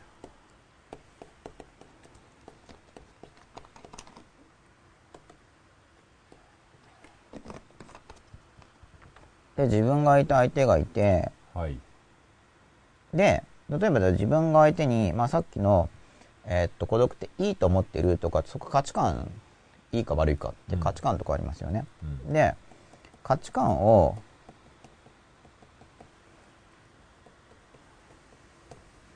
価値観を、まあ、つ伝えようとするとするじゃないですか。はい。うん、で価値観を伝えようとするときにもし相手が相手の状態がですよ相手の人がこう抑圧を感じてきていて抑圧とか束縛という他者からのうん。環境や他者から抑圧や束縛を感じていてうん。なんかもうもう自分の思いに従っていきたいとかっていううんそういうフラストレーションがこの相手の中にこう溜まっているとしますよねはい。私はもうその価値観を伝えられることによって、そう価値観伝えられるのが嫌なんだみたいな、はい。もうフラストレーションを感じてる向こうの人ははい。すでにあの別にこの自分に対してだけじゃなくて、うん。今の生活の中であるいはそれまでの人生によってうん。気づき出して、はいなんかもう周りの人に価値観とかをこうあうん与えられたり、うん。自分の価値観に従ってうん生きたいんだみたいにこうそういうことをやろうとし始めてるとしますこの相手の人が。はい。でそういう人に対して価値観を与えると、うん。この相手の人はどう思うかって言ったら私のことが分かってないって思うはずですよね。うんうんそうですね。だって自分の価値観に従って生きたいってうん。思ってる人だから、うん。その私のことが分かってないうん。なんか押し付けられた気がするって感じると思いませんか、はい。そういう人に対してはうん価値観を伝えること自体がうん。相手を理解していることにならないですよね、うん。むしろその与えない方が、自由にしないよみたいなうん。好きに、好きにしていいと思うよっていう方が、うん。そうそうって向こうがうん。思ってくれると思いません、でこれでも価値観を伝えるっていうのは、うん。どうどのスタンスですか？この自分は。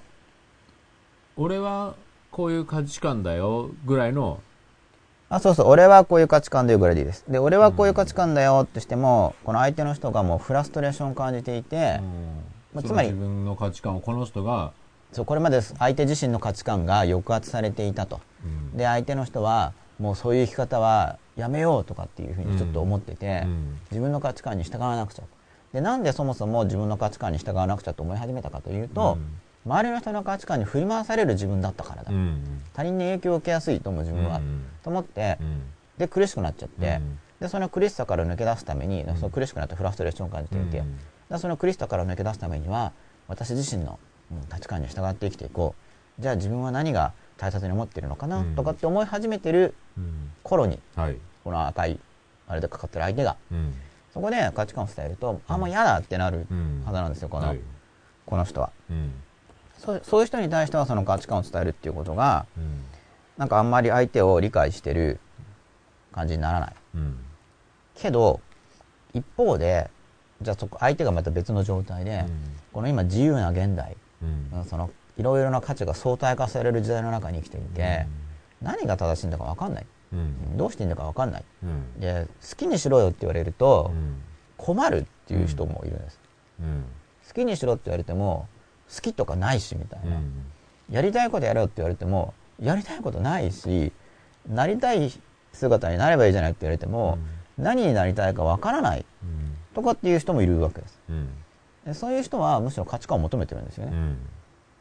うん、で自分なりになんだか分かんないから自分なりに納得のいく価値観を伝えてもらえるのであれば、うん。むしろそういうのを知りたい。そうすることによって自分でも判断していけるようになると思うからうん。っていう状態の人もいますよね。はい。結局相手だからその場合にはそういう相手にはその価値観をこういうふうに判断してるんだけど参考になるかなっていうことで伝えてあげると、うんあ私のことが分かってくれてるってなるわけじゃないですか。うん。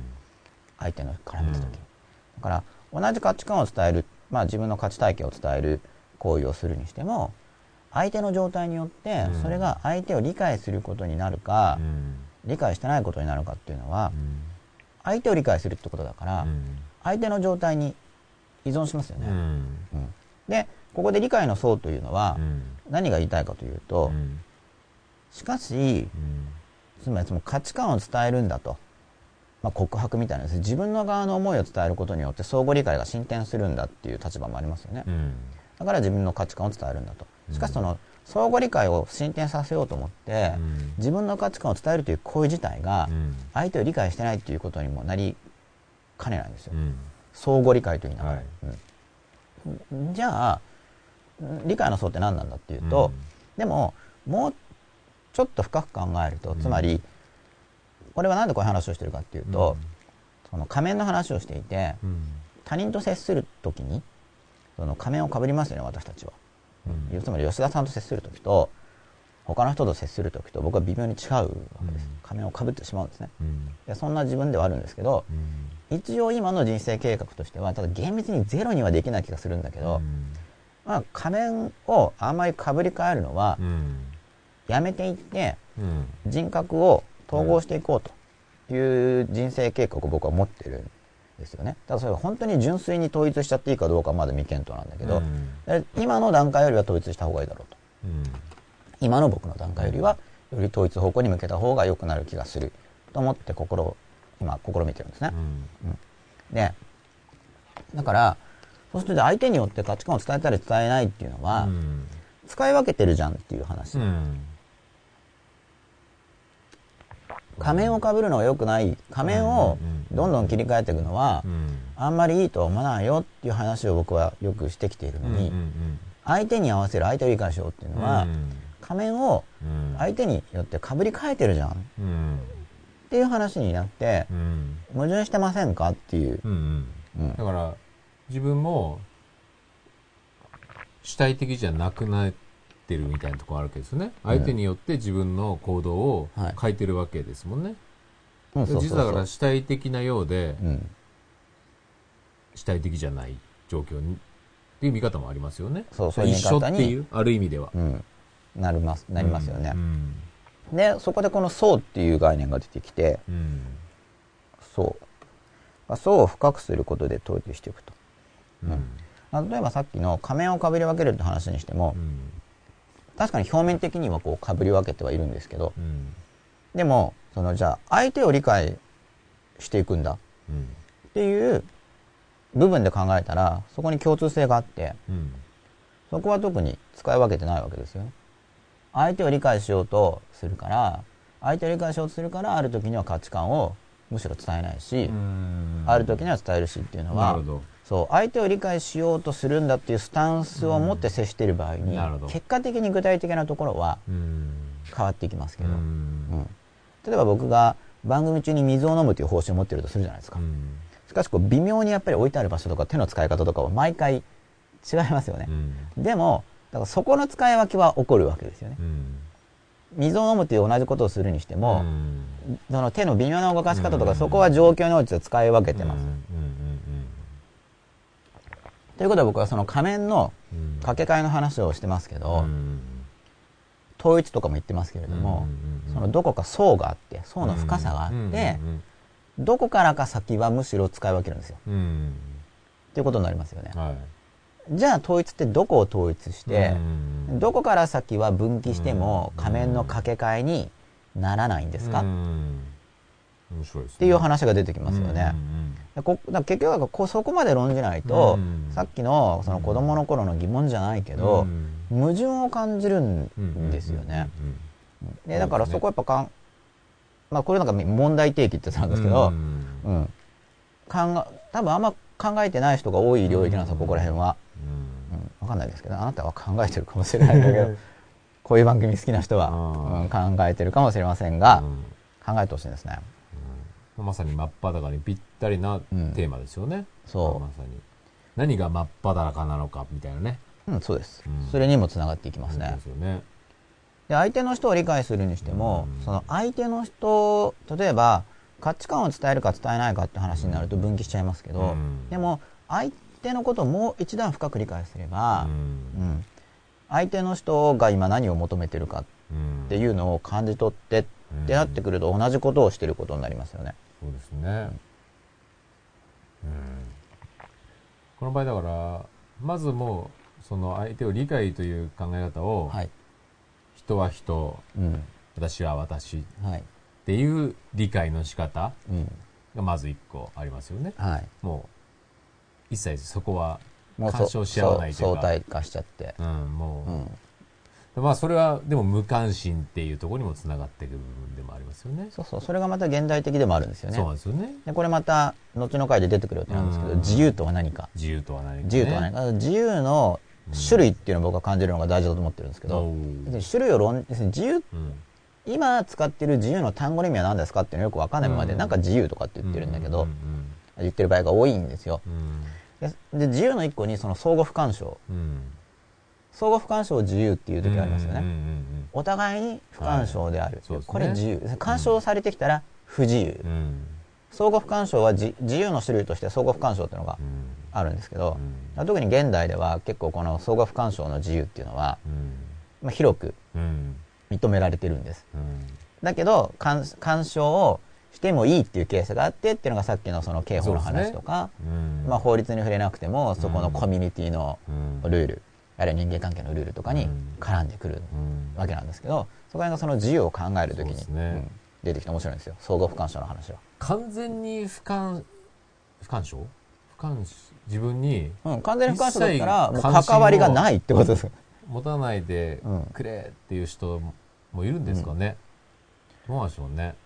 うん、だから持たれると結局その不干渉とリンクするものとして他者からのマイナス評価への恐れ。うんうんうんうん。見捨てられ不安とか、うん。なんか自分のことを表現したら嫌われるんじゃないか。うんうんうんそうですよね、人間関係壊れるんじゃないかとか、低い評価を受けるんじゃないか。どう思われるんだろう。こんな自分のこと相手は一体どう思うんだろう？って気になるんですよ。うん。でどう思うんだろうって気になるのは現代人の特質なんですね。だどう思われるんだろうって思うのはうん。現代人の特質でうん。それはその機能的な他人感っていうのを持ってるからさっき言ったように。例えばが子供の生徒が先生を見るときににはその先生は自分にとってうん上手に授業をしてくれるか機能で見るんですよ。よ自分が。うん他人を。もう人間だろうが物だろうが機能で見るんです。僕も見るんですよ。これ水だって。これ飲むときに単なる水じゃなくて機能を見てしまうんですよ。体内の循環がとか。なるほど。コードが。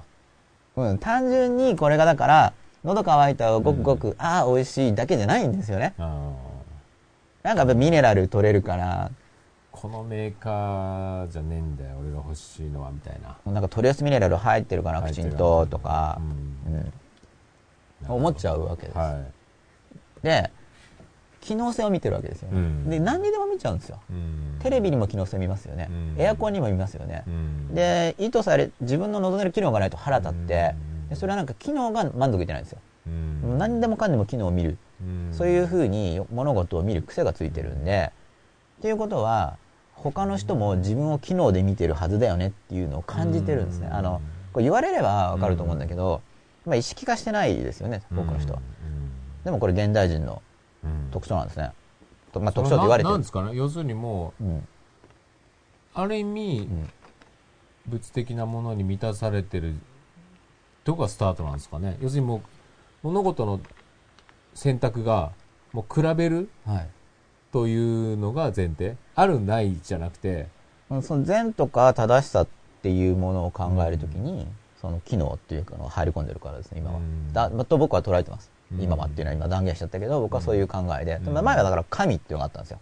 うん。前はって言ってもちょっと日本の前は分かんない。少なくとも西洋においては、うん。神様キリスト教の神様。うん。でそこに教義があって。うん。でそれにかなうものが良いものなんじゃないですかという議論が、うん。まあ、広く行われてたわけですよね、うん。別に全員が同意してるわけじゃないけど広く行われている。で神は死んだとかって言われて、うん。そういう価値観ではみんな人はなびかないようになっていくんですね、うん。で今の現現代日本の僕自身と周りの人見た時に確かに神は死んでるんですよ。うん。例えば何か判断するときに協定のここにこう書いてあるからだって言われてもなんか多くの人に、まあ、そそこの宗教に入り込んでる人はああそうかってなると思いますけどしかし多くの人にとってはうん。いやそれはあ信じてるあなた方はいいけどっていうことで、はいはいそう相対化されますよね、まあそうですね。うん。そこから共通して持たれているものではないんですよ。う、ん。でその無神論者でとかっていう人が言いたいのはだからその教義がそうだからっていうタイプの正しさの判断っていうのは古いって思ってるはずなんですね、古い、なるほうん。まあそれ昔はそういうどのはあ今はちょっとみたいな。そうじゃないでしょうみたいな思ってます、じゃあ何が正しいんですかと。しかしその正しさとかどっち行ったらいいんだっていうのは人間は求めるっていう性質を失ってないんですよね、じゃあどうやって判断するんですか？って言った時にまずその功利主義的な考えがあって、その自分の行為がその他者に影響を与えますよね、でその行為がどれほどの人にメリット全体にもたらすメリットを考えれば、みんなにメリットがある行為がいい行為なんじゃないの、っていう簡単に言うと。でみんなにもたらすメリットなんで結局だからメリットを加算しなくちゃいけないから、うん。結局メリットで評価することになるんですよでそれが社会にとって良い存在なんだそのメリットっていうのは、どのはどのどこの範囲のメリットですか？それはでこれもこれ観察でこれまあ思想家がっていうんじゃなくて僕が周りの人を見ている感じなんですけど、じゃあメリットをどこで求めてるかっていうと、うん。最近やっぱ快適性。うん。快適性。なるほどその幸せ。その自分が快適性をより感じる。つまり自分の声が周りの人に快適性を発作ると。う、ん。うん。でしかもその快適性っていうのが現場の相場だけじゃなくて時間軸の相場も多分仮想され考えられてて、うん。家庭的にはですよ。その今の自分の行為が将来にもおそらく影響を及ぼすと、うん。これは因果関係っていうのが過去から未来に流れるっていうモデルが入り込んでるんですけど、まあ、そのモデルで考えた時に自分の行為が未来に影響を及ぼしていく。で完全な予測はできないんだけど、うん。未来の予測をあ未来に結果をもたらすはずだから今の行為が周りの周囲そして将来まで至る時にその行為がもたらす全結果うん。がなるべくプラスになるようにっていうのがおそらく多くの人がぼんやりと感じている判断基準なんですよ。うん。僕はそういうふうに見えるんですね。だからそこからエコと意か識的な、うん環境保護とかも出てくる。うん。前そのさ自尊心が上がるかどうかっていう判断基準っていう話があったじゃないですか、はいそことはちょっと違うかなって感じですか？うん、それそこもだはからその自尊心が上がるっていうのも、それはメリットっていう表現なんですかね。うん、それはだから功利主義的なモデルで考えた時に、うん。まあ、みんななんとなくそう感じるようになっちゃってるはずなんでここで育つことによって、そうするとその孤独感とかが出るはずうんなんです、因果関係、はずって僕はそ僕はそう捉えてるってだけなんだけど、因果関係的にそうなるはず。その発想の裏側にセットでね。そう知らず知らず、うん。原因があって結果があるから。まあそうですよそう、ねでもそういう観念を持って生きているということを多くの人は自覚してないわけですよね、じゃあそれに対してどんな処方箋を与えれば、その緩和できるんだろうっていうのを考えるわけですよ、でそういう時に、まあ、そういう世界観を持ってる人に対してうん。自尊心ゲージで考えるって、そういう人と接するといいよってやると、そのせ世界観を変えるとかになると、僕の持っている方法論だと、やっぱり試作するのがいいよって話になるんですよ、でこういうのねこの番組とかもそうなんだけど、で話を聞いてああそうかもとか、お白川さんはそう言うけど、うんこうかなとか思っていろいろ考えることで自分の世界観が変わり、で世界観が変わると感性も変わるんで実際、で知識で覚えても感性変わんないから。考え続けるっていうのと悩むっていうのは意味合いだいぶ違いますよね、うん、悩むっていうのは、なんかループに入ってるやつでですよね、うん。苦しい苦しいみたいな、そうですよね、まあ、よよく一人で悩むとよくないよっていうのは、まあ、一人で考えてると、そのいろいろな、いろいろな考えてる人の本いっぱい読んでるといろんなフレームワークを持ってるから、一人でって言っても心の中にいろいろなそのフレームがあるから、そういろいろ考えられるんだけど、うん。そこの持ち手が少なくて一人で考えてると本当に一人だからもうループに入れ入りますよって考え方一個なわけだからそれで考えるしかないから ぐるぐるぐるぐる。そうそう。で一個しかなくて、うん。それでいしその考え方で考えて出れないわけだからそうですよねそれで出れれば悩んでないですよね。よね。だから一発で出るかそうですよね。それじゃ出れないがぐるぐるそうですよね。回るかになっちゃいますよね。からいろんな考え方を学んでれば、うん。うん、これだと要するに一人だけど自分の中にいくつもの観点が持てるんでそうですよね。だから、まあ、実際に一人じゃないんですよ、うん。だからそこの問題について考えてる時にうん。肉体的に今一人でいるだけで、うん。過去誰かの本を読んでたりする時に、うん。結局その人のうん。何かこう思想と触れ合ってるわけだから、うん時間がずれてるだけでうん別に一人で考えているのとうん。違うんですね。ね。で僕だから今一人で話してるけどうん。いろいろ本とか読んでればいわゆる一人とはちょっと違うんですよ。だからやっぱり読書僕大事だと。うん。しかもまああまり偏りすぎずうん。パースペクティブが持っている見取り図が持っているように、うん。まあ、そういう意味でだ段階的にまずはこううん。こういう考えがあってこういう考えがあってっていうふうに、まあ、時代順とかに一通り学ぶとかっていうのは、初めからこれが一番いいんだとか言って、うん。その一個だけをぐるぐるやるうん。のは僕はむしろ危険かなと、ね。見取り図を持った上で自分は今ここの立場をうん。採用しているとかっていうふうに、うん。見取り図があることによってあれ？って思った時に再検討もできるけど今のところこう思うとかね。そう。一個だけバリバリだと再検討とかできないんですよ、うん。おっかしいなってなるんですよ。そね。そのその一個のやつを信じ込んでるから、うん。それでも聞かないとあれおかしいなって繰り返しますよね、うん。そしたらもうループループループになっちゃう。そうね。うん。うん。確かうん。になっちゃうんで,、で何の話でしたっけ？理解の層の話をしてたんですよね、うん、で現代で今ちょっと現代のとかって話をちょっとし始めていて、はいはい。だからこの真っ裸ってコンセプト自体も、はい。これ現代という時代、まあ、僕はその日本の状況がよくわかるわけですけど、特に。その日本の現代という状況において、一つの処方箋になると、ううんんこういう概念が思ってるんですけど。そう、ですね。でなんかパースペクティブを持つと自分も他人もパパースペクティブその見取り図、そこの中のどこかなっていうのがわかるんで、であ現代人ってこういうのかっていうその現代人っていう分類もで別にうん完全に現代人っていう全く同じになるわけじゃないんだけどもちろんそこは。でも現代人っていう形で捉えることでうん。見やすくなるものがあるんですよ、うんでこの完全に捉えることができないってのは結構重要なんですよね、うんだから例えばサイエンスとか科学とかになると再現性をすごく言うから、うんでも再現性高く捉えられることっていうのは限られてるんですよね、うん。なんか大きな傾向、うん。うん、ってことになる。でうん。それは統計的っていうこともできるんですけど、うん。しかしじゃあ統計的にきっちり優位性を示すって言ったらまたいろいろな手続きとかデータの取り方がないと示せないんですよ、うん。でも僕たちも日々生きてるんで、その統計的に優位な結果が出る判断しか採用しないとか言ってたら実は一日を生きるそれ以外の判断はしないとかっていうのもできないですよ事実上、無理ですよね、じゃあどうやって判断していくんだっていう時に、まあとりあえずなんとなく今生きてる間に獲得している判断体系をすでに持っていて、それをもちろんはっきりと分かることサイエンス的に、はっきりと分かることはそれ採用した方がいいと思うけど、本当にごく一部の領域しかそれは使えないんで、でも生きてる以上その他の領域の判断もしなくちゃいけないわけだから、じゃあどうするんだと、なった時に、まあ、人文系の話ですよね、すごく僕はじ実用的であるっていうふうに捉えてるんです、うん。でなんでわざわざ実用的と言わなくちゃいけないかっていうと、現代人に向けて話してるからですよ、その実用的なんだ、ね、思想じゃ飯食えないとかって言うけどそんなことない。悩みも減るし他の人のこともよくわかるし、仕事もうまくいくし、儲かるし、モテるんだと、そこまでのこうメリットを言っていくと、なんかちょっとやる気が出てくるんですよ 現代人だから。言わないと何なのみたいになるんで。なるほど。そういろいろそれまで分からないことも分かるようになるし、受験生と原告も解けるようになるし小論も書けるし、面接とかで聞かれてもパッて言えるようになるし、うん。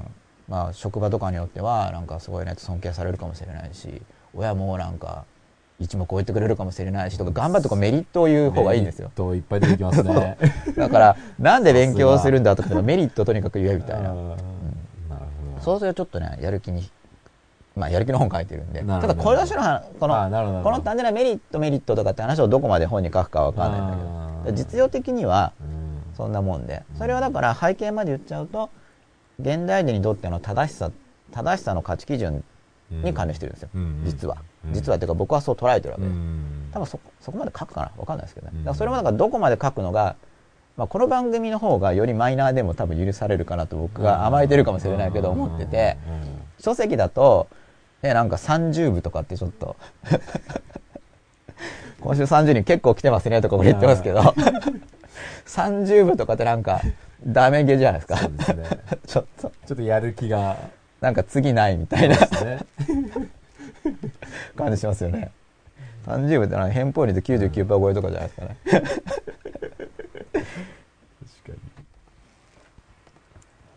かに。だかそういう時にはでも自分なりにその現代とかっていう時代状況を捉えて、うん、キャッチーじゃないとでそうすることで多くの人に届きとかっていうのはやっぱ考えるんだけど、うん、ちょっとだからもう40話ぐらいになってこういろいろ今日はかなり先のこともうん。まあいろいろ話しましたけど、うん。ああなんだそんな感じのことなんだだんだん分かってくると思うんですよ。うん。でこれを初めから要約的にサマリーでバーって言ってもやっぱふーんって。うん。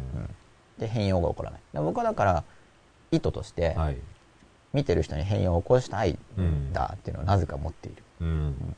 それは教育って何？とかっていう起こしたいと言っても別になんか強引に起こすわけじゃなくて、僕自身なんだやっぱり刺激を与えることによってなんか変わり出すし、うんまあ、僕も変わり続けるしっていうことなんですよ。うん。変化を起こすのは自分しかできないですからね。そう。しかも同じ方向の変、まあ、ある程度似たような方向だと思うんですけど、うんこういうアプローチっていうのはあんまりその足並み揃わないですよおそらく、うんうん。そうですよね。みんな考えてうん。議論したとしても、そうですよね。結局立場の違いは残っちゃうみたいな、うん。うんそれでいいんじゃないって考えてるんで、うん。僕は。議論はより増え増えていきますよね。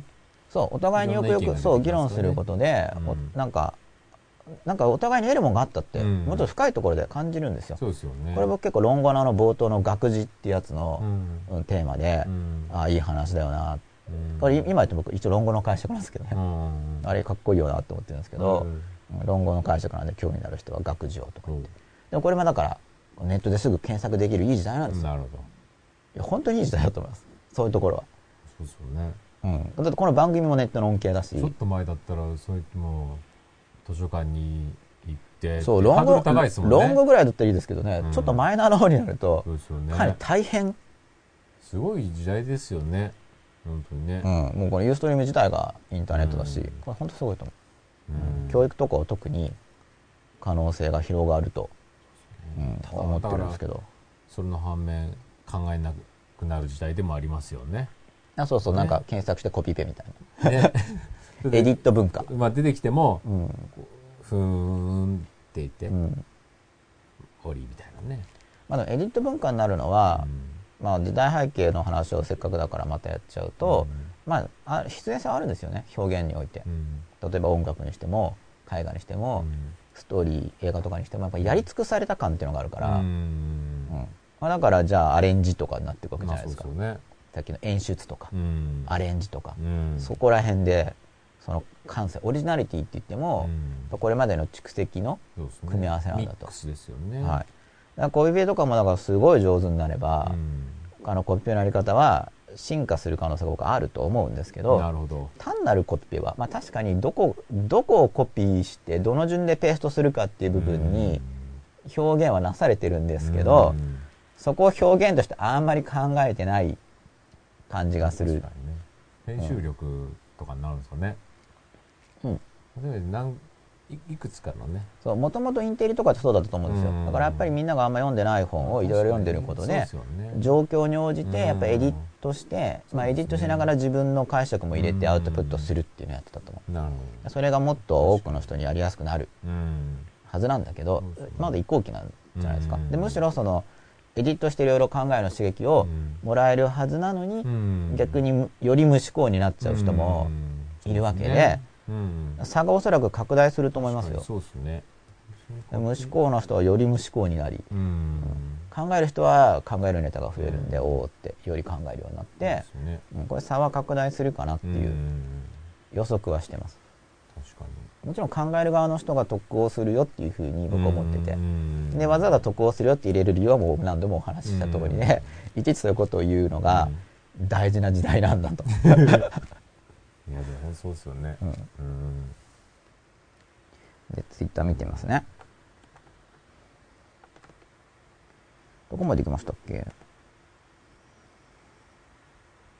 あ初花火大会の次かな？仮面の使い分けももっと深い目的の手段ということですか？アンダースコア履修かアンダースコアさん、うん、でこれ仮面の使い分けっていう時にあの意図的行為かどうかっていう指標僕はちょっと思ってます、はい。一応僕自身の考えをだけ問いかけたんで言うと、う使い意図的に使い分けてるのうん。と、まず、うん。で結果的に使い分けてるのがありますよね、うん。ただ結果的に使い分けてるものも、自分としては嫌っていうのがあるんですよ。だからうん。その瞬間は意図的ではなくうん。つい反射的にやっているんだけどうん。ふと我に返ってみた時にうん。自分としてはうん。あまり良くない人格の仮面をかぶってしまった。うん。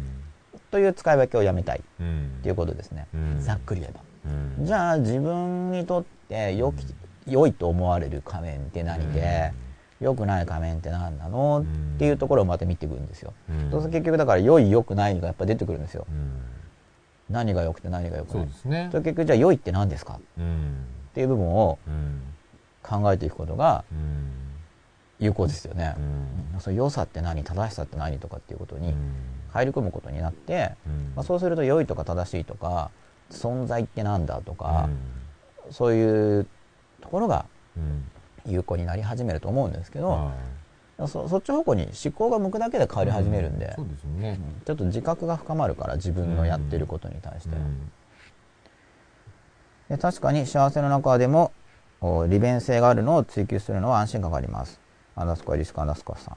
そう。なんか利便性がないと単に思想にはまり込んでるだけで無駄なんじゃんとかっていう、うん。うん思いが出てきたりして。でうん。ただ長期的に見れば得があるんだよとかって言われたりもしますけど、うん。なんかそれがねリアリティを伴ってないと聞く気がしないんですよ、うん。でじでさらにであでもついでだからさらに言うと現代人のまた特徴としてそのモデルを探すっていうのはモデルってのはロールモデル。っうん。ていうのは与えられ過去の蓄積の中ですでに与えられているものってありますよね、うん。まあ、物理学とか教科書の内容そうですよね、でも分かってることなんだからそれ真似すればいいじゃんっていう部分があるんですよ、はいはいはい。息子の背景で製品とかも自分で開発しなくても、うん。出来上がってるコンピューター買ってくればいいじゃないっていう、ん与えられてるものもらえばうんいいって言って、その真似していくことによってうんすごい取り入れていこうっていうものがあるんですね、うん。で真似できるレベルのだから考えるのがいいとは言っても全然真似できないっていうのはダメなんですよ、うんで真似できるのがいいんだけどでさらにその真似をするときにライフスタイルとかまで含めた価値が重要になってきてるんですね今、うん。うんこの価値を言うと。うん。あの、まあ、機能的価値上昇的価値っていうのが言われててこれはもう普通の用語で検索するといっぱい出てくるんですけど、価値とは何か、うん。現代人の感じる価値とは何か。うん。でこれはその思想的な面もあるんだけどそれだけじゃなくてやっぱ広告とかのマーケティングにも絡んでくることなんで、より研究されやすいわけですよね、はいはいはいで上昇的価値の中に、まあ、入れる人も入れない人もいるんだけど、まあ上昇的価値っていうのはそれを取り去っても機能に影響がないと考えられるものなんですけど、で上昇的価値の中にライフスタイルを真似したいかっていうのがあるんですよ。うん。で僕自身もやっぱりそういうの気にしてるんですよ。うん。例えば経営者の本を読むにしてもその人のライフスタイルとか、まあ、企業理念とかもが気になるうん。時代なんですね、うん。うん、だからその思想とかが長い目で見て得をするよと言っている人が例えば60歳だったとしますよね、うん。そしたらこうじゃあ20 10代とか20代の子が聞いてる時に、じゃあ長い目で見るだけの年を過ごしてきたなと感じるわけです、もし60歳とか70歳の人が言ってれば、じゃあ長い目で見て得をするんだとしたら得をしてないと説得力がないんですよ。そうですね。わかります？うんわかりますよ。これがまた現代っぽいんですよ、うんじゃあだから僕はなんか思想とかってすごくうん。勉強して読書するといいよとかって言った時に、なんかライフスタイル的にどんどん発展していって、若い人とかを見た時に、あうん。だからそうなってるんだっんていうのがないと長期的にいいったって良くなってないじゃんってうん。なっちゃうんですね、うん。実は。そうですね。今今まさにそうじゃないですか大人の発言が説得力を失ってるのはそんな風になりたくないんだよみたいな。だ子供がだから幸せそうじゃないじゃないじゃん親父みたいになりたくないんだ、ねだからそれが時代なんです、ね。うん、そこのライフスタイルも見せていかないとうん。言うことを聞かないんですよ。そうですよね。幸せになっていかないといけないんですよね。要するにね大人がうん、ねそうそう見えないといけない、ね。うん、そうしないと説得力がうんないんですよね、うん。それ結局だから正しさとは何だ、うん。良さとは何だっていうその指標の変化があって、うん。戦前戦後のこの日本で。で今みたいな話をだからそのパースペキなんですけどパースペキ持ってれば見えるはずなんです方向性が、うん。どういう価値観がうん。表面的な価値観ですよ、うん。その深いところの基準が変わってきたことでうん。時代で共有されている。表面的に出てくるうん価値観ってこっち向きに変わるだろうなって見えてくるはずなんですね、でそういう力を持ってほしいんですよ、うん。僕としては、うん。せっかくこういう番組とかを夜まで見てくださってる、うん。まあ、録画見てる人は今朝かもしれないですけど、こういう番組見てくださってる人に、うん。そういう意味でやっぱ役立ちたいって面があるんですそれはその現代の中に位置している番組として役立ちたいし、うん。で僕自身もだからライフスタイル自体良くしていくことが大事なんですよ。うんだから僕はそのでライフスタイル良くするときに例えばじゃあ超働きまくってますとかっていうのもなんかハードワーキングでかっこいいなって憧れる人は憧れるし、うん。まあでももうネットとかだから別に場所とか時間とか気にしないで世界中旅行してるんだよってライフスタイルをいいって思う人もいますよね、うん。あるいはマスコミとかには出てないんだけどあちこちえー回ってればうん。話を聞きたい人がたくさん集まってきて、仲良く楽しくいつもやってるんだよとかそれライフスタイルですよね、まあ、それ僕今やってるやつじゃなくて、うん。ライフスタイルの例を話してるんですけど、やっぱライフスタイルがあってそういうのいいなって思う人から聞きたいっうんていうのがすごく大事で、うん。だから今そのそういう価値観があるからタレントとかもライフスタイルを見せるわけですよ、憧れられるライフスタイルをうん。真似しやすいようなそういう人の言うことに同意しやすい傾向がある、うん。でそういうのを知っていれば親御さんが子供に話す時もうん変わってくるんです、うん。つまり理屈じゃないんですよそこは、うん。むしろ理屈が通ってなくても、憧れられるライフスタイルの人が言ってくれる方が、だって何々さんが言ってるから、うん。何々ちゃんが言ってるからっていうことでその方が言うこと聞くんですね、うん。特に若い世代は今そうなってきているはず。まあだからあんまりコミュニケーションしてないんだけどそれはもうそうなるはず外れてるかもしれないけどそうなるはずなんで、今なんなんでしょうね。そのロロールモデルとして。うんそこも本当変わってきてますよね。大今一つ言えるのは、はい。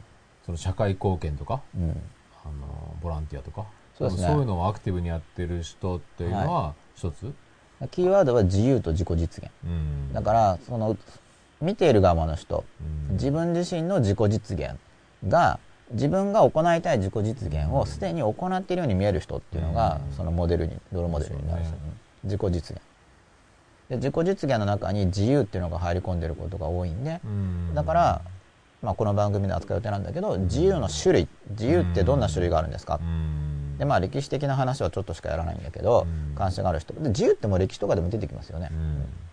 まあ自由について調べたり。うん。まあ、種種類があるんだとか、うん。こんな種類があるでしょとかって話を聞くだけでもあそうかとただまあ分類はだから完璧なものじゃないんできっかけとして聞いた時にあじゃあこんな自由もあるなあんな自由もあるなって自分で考え始めるきっかけになってくれる僕は。それがすごい僕の望んでることなんだけれども。でそういうふうにして自由の種類とかを考えていくと自分の望んでる自由って何なんだっていうのも見えてくるわけですよ。うん。なんとなく自由になりたいって感じてる人多いと思うんだけど、うん自由って何なんだと、うん。で同時に自由になりたくないって感じてる人も実は増えてるんですよ。ね。自由になりたくないです、うん。なんで自由になりたくないかっていうと結局分離してるっていうの孤独感があるんですよ。うん。そのうん。相手に対して服従するという人間関係においてもうん。孤独が癒されるんですね。あのうん。関係を結んでるから、うん。うん。で服支配欲に対して自分が服従することで、うん。その関係を結ぶってのはでも実は昔からありますよね、うんまあ昔って言っても中世とかはそれがすごい分かりやすい形であったわけですよね、でそれがどんどんなくなってきたわけです。それは人間的じゃないって言って、うん。そんなのない方がいい、うん。でどんどんどんどんなくそうと思って社会は変化してきたんだけど、反動が始まりかけてるんですよ、うん。こうやって聞くと気づく人もいると思うんだけど、うん。始まりかけてるんです。だから、うん。僕は反動が始まりかけてるなと見てるんです。うんあのもう行き過ぎると基本的に反動が起こるんで、うん。大きな流れを読むって言ってもそんな難しい話じゃうん。ない大きな話は大切まあそうですよね。細かいのは難しいですよ。うん。ちょっと予測しきれないけど、うん。大きな流れはそんなに外れないんで、うん。だから自由を求めてきたんだけど自由の種類とかを考えないままうん。ひたすら解体してきた結果、うん。むしろその支配服従関係っていうものうん。がニーズになりあまりにもなくなってしまって。う、ん。うん。例えばちょっとは必要なものかもしれないものがなくなりすぎるとう、ん。微量栄養素がなくなるようなもんで、うん。今度必要になってくるんですよね。うん。でそれがだから時代全体からちょっと出始めてるんで、ただし支配服従関係っていうのが今個別性が高いものにいってるんですよ。うん。つまりある特定の人に何万人もがついていくっていう形ではなく、うん。非常に狭い範囲ですよね、うん。だからそれは日常用語としてのなんか、S、SM とか SM じゃなんか SM っていうふうにこう一緒にしないで使われる両方ありますよね。心理学用語としてじゃなくてうん。日常会話でうん。何々君は S だからとかうん。俺 M だからとかっていううん。ああいう日常会話に登場してくるうん。SM ですよね。うん。人間関係で使われるうん。あれはもうすごい狭い範囲でのうん。支配服従関係を表す用語としてうん。もう言葉すら生まれてきてるんでうん。もうちょっとそういうのが始まりうんかけてて、うん。そうですね。うん、面白いあ面白いって言っちゃいけないかもしれない。僕はなんかちょっとうん。反動が始まっているところを、うん。ああ面白いなと。面白いと感じたんだけどそうですね。不謹慎かもしれないんですけどね、自由っていうテーマはやっぱ面白いですよね。うん、で自由を考える時の切り口と相して当違いますもんね。そう。自由の種類っていうのをうん。種類を考えるっていうのは僕は自由を考える上ですごく切り口になると、だって例えば大手企業に就職するっていうのがはい、自由だと思ってる子もいるしそうですね。自由への道、うん、地位とか収入が保障されてね。うん、それは自由が、うん。安定した生活っていうのが自由？うん。だけどまあ入ればいろいろとしがらみとか、多分自分の意思を抑えなきゃいけないことがいっぱいはい40年間ぐらいうん。やらなきゃいけないわけですよね。はい。それが自由なのかどうかっていう見方もありますよね、うん、そう。そこをこう自由っていう大きな単語1個だけで論じると分かりにくくなるんですよ、それはなんでかっていうとやっぱり自由に種類があるのに、うん。それを全部自由って言っちゃうから、もうちょっと細かく要するにあまりにも多用される単語だから、うん。少し細かく分けた方が実用的ってことですね、うんそうだからあんまり使われないもんだったらなんか細かく分けてもうん煩雑な議論になるんで、うん。だってそんなのめったに考えないしってことになるんですけどね。自由ってめちゃめちゃ論じられるし、うん。自分自身の進む道を考える上でもやっぱうん。僕自身ももっと自由になりたいって考えてるし、うん。重要なキーワードなんですよ、うん。まあ、自由とか幸福とか正しいとか良いとかっていうのは重要なんで、うん。それはもうちょっと細かく分けて、うん。てか細かく分けないと、まあ、感覚的に分かるよねっていう話はできるんですけど、うんなんか自由って感じるでしょとかっていう、な良いっては良心があるから分かるよねとかっていう議論であれば、終わりなんですけど、うん。でも種類を分けていくと、うん。完全に分けきれるもんじゃないんだよっていうのを分かって上で分けていくとう、ん。より、ううんん、分かるっていうかなんで自由とかについても扱いたいんですけど。うん。で今日の話がなんで理解の層なのかというと、まあ理解をにはいろいろなレ、まあ、段階というか深さがあって、で今日の話は聞いてる人の理解の層がうん。多少なりとも深くなることを狙ってるんですが なんかこんな話を聞いてるうちに考えながらですよ、なるほど。はい、思考を刺激なるほど。して理解が深まったり、まあ、人によってはだからこういう話を聞いて本屋に行くと読みたい本がうん。出てきたりうん。するかもしれないし、うん。うん。で理解の層が深まるなんか自分のこともより分かりうん。相手のこともより分かると、うん。その理解の層がこう深くなっていくことで、コミュニケーションの時に相手を理解しようって話はずっと言ってますけど、うん。それがふ深くなるはずなんですね、うん。つまり人間とは何か、うん。特に現代に特有現代人が共通して持っている心理っていうのがやっぱりほとんどの人に入り込んでるはずだし、うん。僕も持ってるんで、紋切り型に考えすぎちゃいけないんだけど、うん。でもそれが全然ない、うん。枠を全然持ってない人は分かんないから現代人が、うん。だから現代人ってこういう傾向があるよ、うん。傾向って言い方よりも現代人はこういう心理的な構造を持っている、うん。なぜならそこういう価値観がう、ん。価値観っていうのはちっちゃい時に入り込むっていう前提があるんですけど、価値観はもう入っちゃってるから、うん。こうなんだっていうそこのモデルを理解することで分かりやすくなるし、うん。他のことが理解し人が理解しやすくなる。自分のことも分かる、うん。で自分をどう変えていいかも分かるし他の人もし導きたい場合はですよ、うん。どっち方向に持っていけばいいかなっていう方針がうん立つっていうことですよね、うん。うん、そういうものの助けになればなと、うん。はい、思ってるんですけど。うん。でまた書き込み見てみるとはい。ちょっと画像が崩れてるんですが。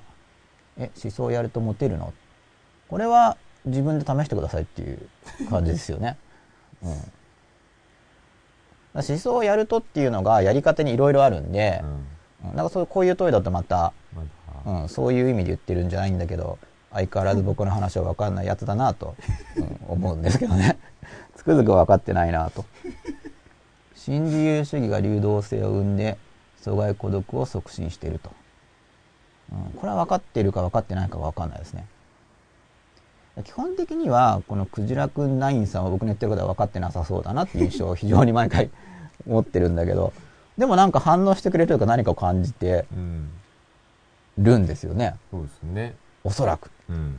実は分かってるのかもしれない。うん。僕の側に分かられているという実感はないんだけどう、ん。僕が自分を誤解してたとしたら、うんじゃあ分かってるのかもしれないですよね。うん。うん。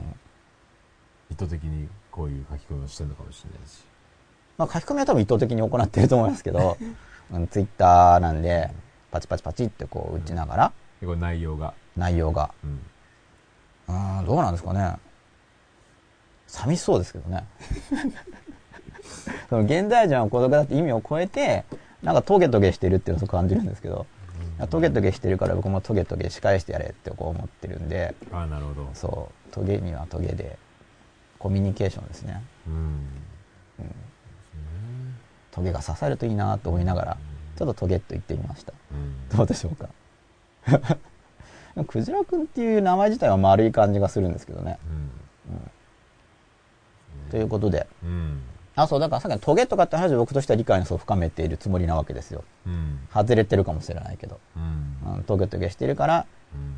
トゲで差し返そうとしてみましたよっていうのは、まあ、さっき絵に描いたモデルの僕なりの実践で、うん。まあ、そんな感じで使うんですがとうんいう感じ。つまり思想をやると思って僕はさっき言った発言ですよね。うんで、この背後にあるのは発言を繰り返せば僕の主張になるでしょっていうのを多分思ってるんですよ。うん。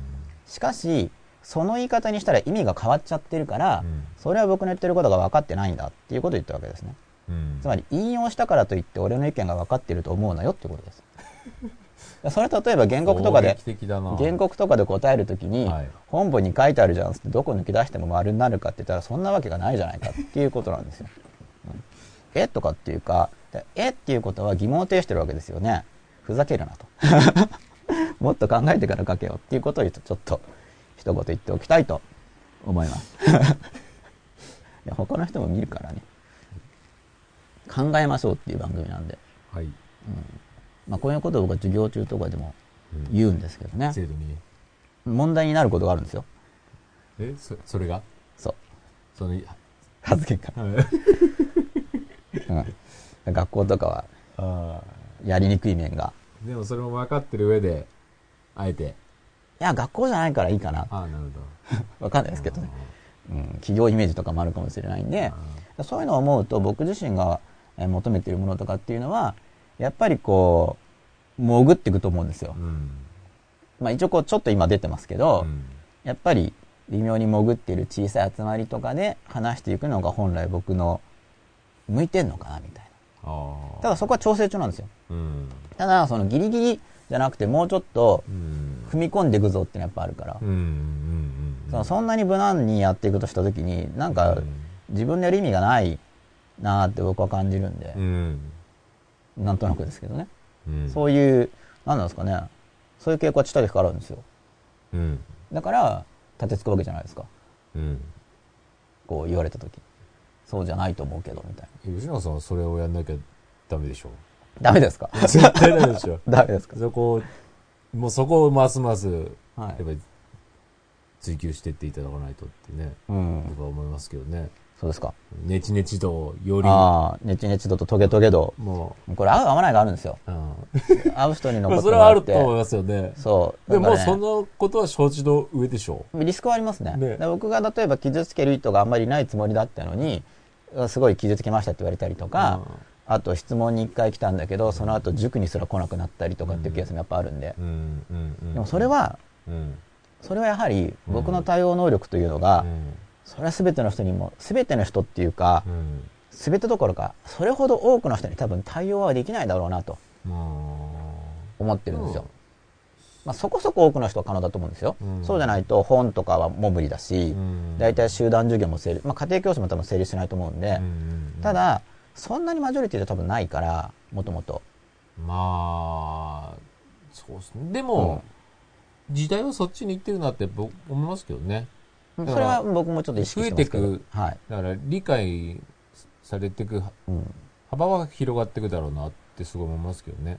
うん。それは僕も思ってそれがますね。まあ、10 100年後ちょっと早すぎたよねって言われるのか、うんどうかわかりませんけど、どれくらいのスピードでこれからの時代が進むのかわかんないのでうん何とも言えませんけど、まあ、面白がってくれる人がある程度これで吉永さんが急に丸くなったりしたら、それこそなんかね、まあうさんくさいですけどね、そっち行きましたみたいな。うん、円熟したらいいですけどね。本当に。で、うん。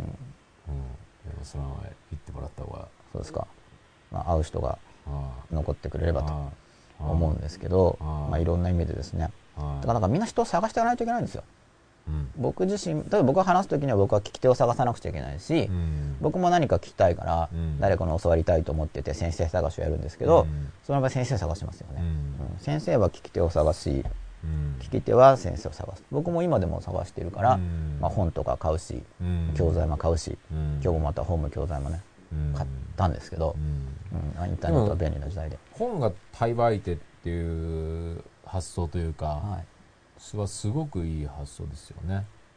一番いい対売手ですよね、うん、すごいいろんな意味でいいですね本は、ねやっぱ歴史的な、うん。うん、あと最近はだから音声ファイルとかビデオもあるんで、うん。それも僕はすごくいいと思ってるんです実は、うんうんうんまあ、だからこういう「声も真っ裸」とか番組もすごいいいと思う、まあ本は本ですごく利点があるんだけど、うん。やっぱり本だけだととっつきにくい面があるから。うん。でも、その発言者をはい。自分で都合よく描けるじゃないですか、うん。その読んでる人の、はい。その発言してる人を？はい。抵抗ない形にはい。イメージづけることができる。はい。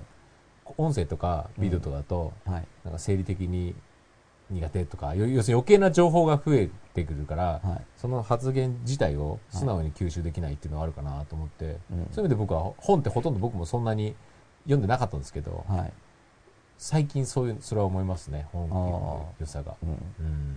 まあ、こっちがすごい自由っていうか。自由ですよね、うん。うん。まあ向こうは。一番素直に要するに人の意見を自分でこう聞き入れるとかはい。考えるということの行為がはい。一番素直にできるのが本だなっていう気がしますよね。まあ物体ですしね。うん。僕も本大好きで、うん。まあ本がまあ基本的にはメインでただ本に取っかかりがないから、まあ、そういう意味でちょっとガイドが、うんまあ、学校の先生とかも本来そうだと思うんですけどやっぱ生身の先生と本のこう相乗効果である程度取っかかりがあればこうあともう結構本でこうずっとうん。自分でどんどんどんどんできると思そううんでですね。取っかかりの部分は特に生身の人、うん。まあ、それか複数の入門書。しかも本ってなんか違う人も紹介してくれますよね。あそれすごい助かりますよね。ね。参考文献とかあるんで,、うん、でそれ読んでってまた深まるっていうか、ね。友達紹介してくれますよね。なんかね。うんはいという感じで、はい。また続きを見てみるんですけど、はい。あ吉田さんの話ですよ。マイヒーロー吉田さんや。はい、ヒーロー。これ僕のことちょっと崩れちゃってるんで私。心を裸にすることと仮面を脱ぐことは吉田さんにとっては同じですか？心を裸にすることと仮面を脱ぐことと。一緒ですかね一緒ですか？うん。うん。質問から入ってすいません。吉田さんに甘えてますよね。そんなことないですよ。吉田さん優しいですよね。います、うん。これはあれって僕がだからこううん。質問に入っても質問答えないよとか僕は言うじゃないですか、はい。だから だからじゃないですか。バランス取らないと。吉田さんは、ま、僕より丸いですよね。甘社会人ですね。サラリーマンですから、はい。いや僕よくだからありがたいですね。よく生き抜けてますね。皆様のおかげですね。つくづく。いやでも、うん。でもこれから生きに行くためにはそっちのやつが僕は必要だと思いますけどね。うん、じゃあ適度にブレンドしていただいて、うん、いや僕はだからさっきの話で統一ししていく方をやりたいなと思いますよ。常に一緒っていう、はい。うん。楽しみですね。うん。僕もこのこの番組本当僕はすごい大事に思ってるんで、うん。はい。100夜、うんまあ、ちょっとやり遂げた感があると思いますね。最後までできれば。うん。頑張ったなって感じすると思うんですけど。ね。だからね頑張ってるって言うとなんか楽しいんじゃないのかっていう感じするかもしれないけど、あそうそうそう。今年終わってもまだ、うん、数字あるねみたいはない。感じですよね、はい。はい、で今日はじゃあ理解の層ということでそすね。もう終電ですからね。はい。で来週ははい。あのゲストのさんがいらっしゃって、須藤さんがいらっしゃるんで、はい。ゲストさんには僕なるべく丸くということを心がけておりますや、全然ガチで言ってもらえたらあ、、そうですか。来週は結構ガチ、ガチガチ言っていただいたら、あ、そうなんですか。はいじゃあちょっとその時のはい。感じで。来週はもう、ちょっとエンドレスで、エンドレスですか？は終電までじゃなくて。い。終電までじゃなくて。すいません、じゃあ、は全然盛り上がらなかったら、なんか終電より11時ぐらいで終わるかもしれないですけど、まとまりました、みたいな感じで。今日もこの辺で、みたいな。あじゃないですけど、状状況によっては状況的なのがいいところですからねそうで。すね。生ですから。はい。ということで今日は、はい理解の層ということではい。お送りいたしました。あ、はいくだらくんさんも書いてくれて嬉しいんですよ。あの、か書くなって意味じゃないんで、さっきの。あ、くじらくん。一応ほら、もう、もう見てないかもしれないけど、ふん、じゃあいいよ、プチってなったかもしれないけど。くじらくん、なにさん、来週もぜひ見ていただけたらと思いますんでという。ことで皆さんどうもありがとうございました。では、また来週もよろしくお願いします。はいおやすみなさおやすみな。さーい。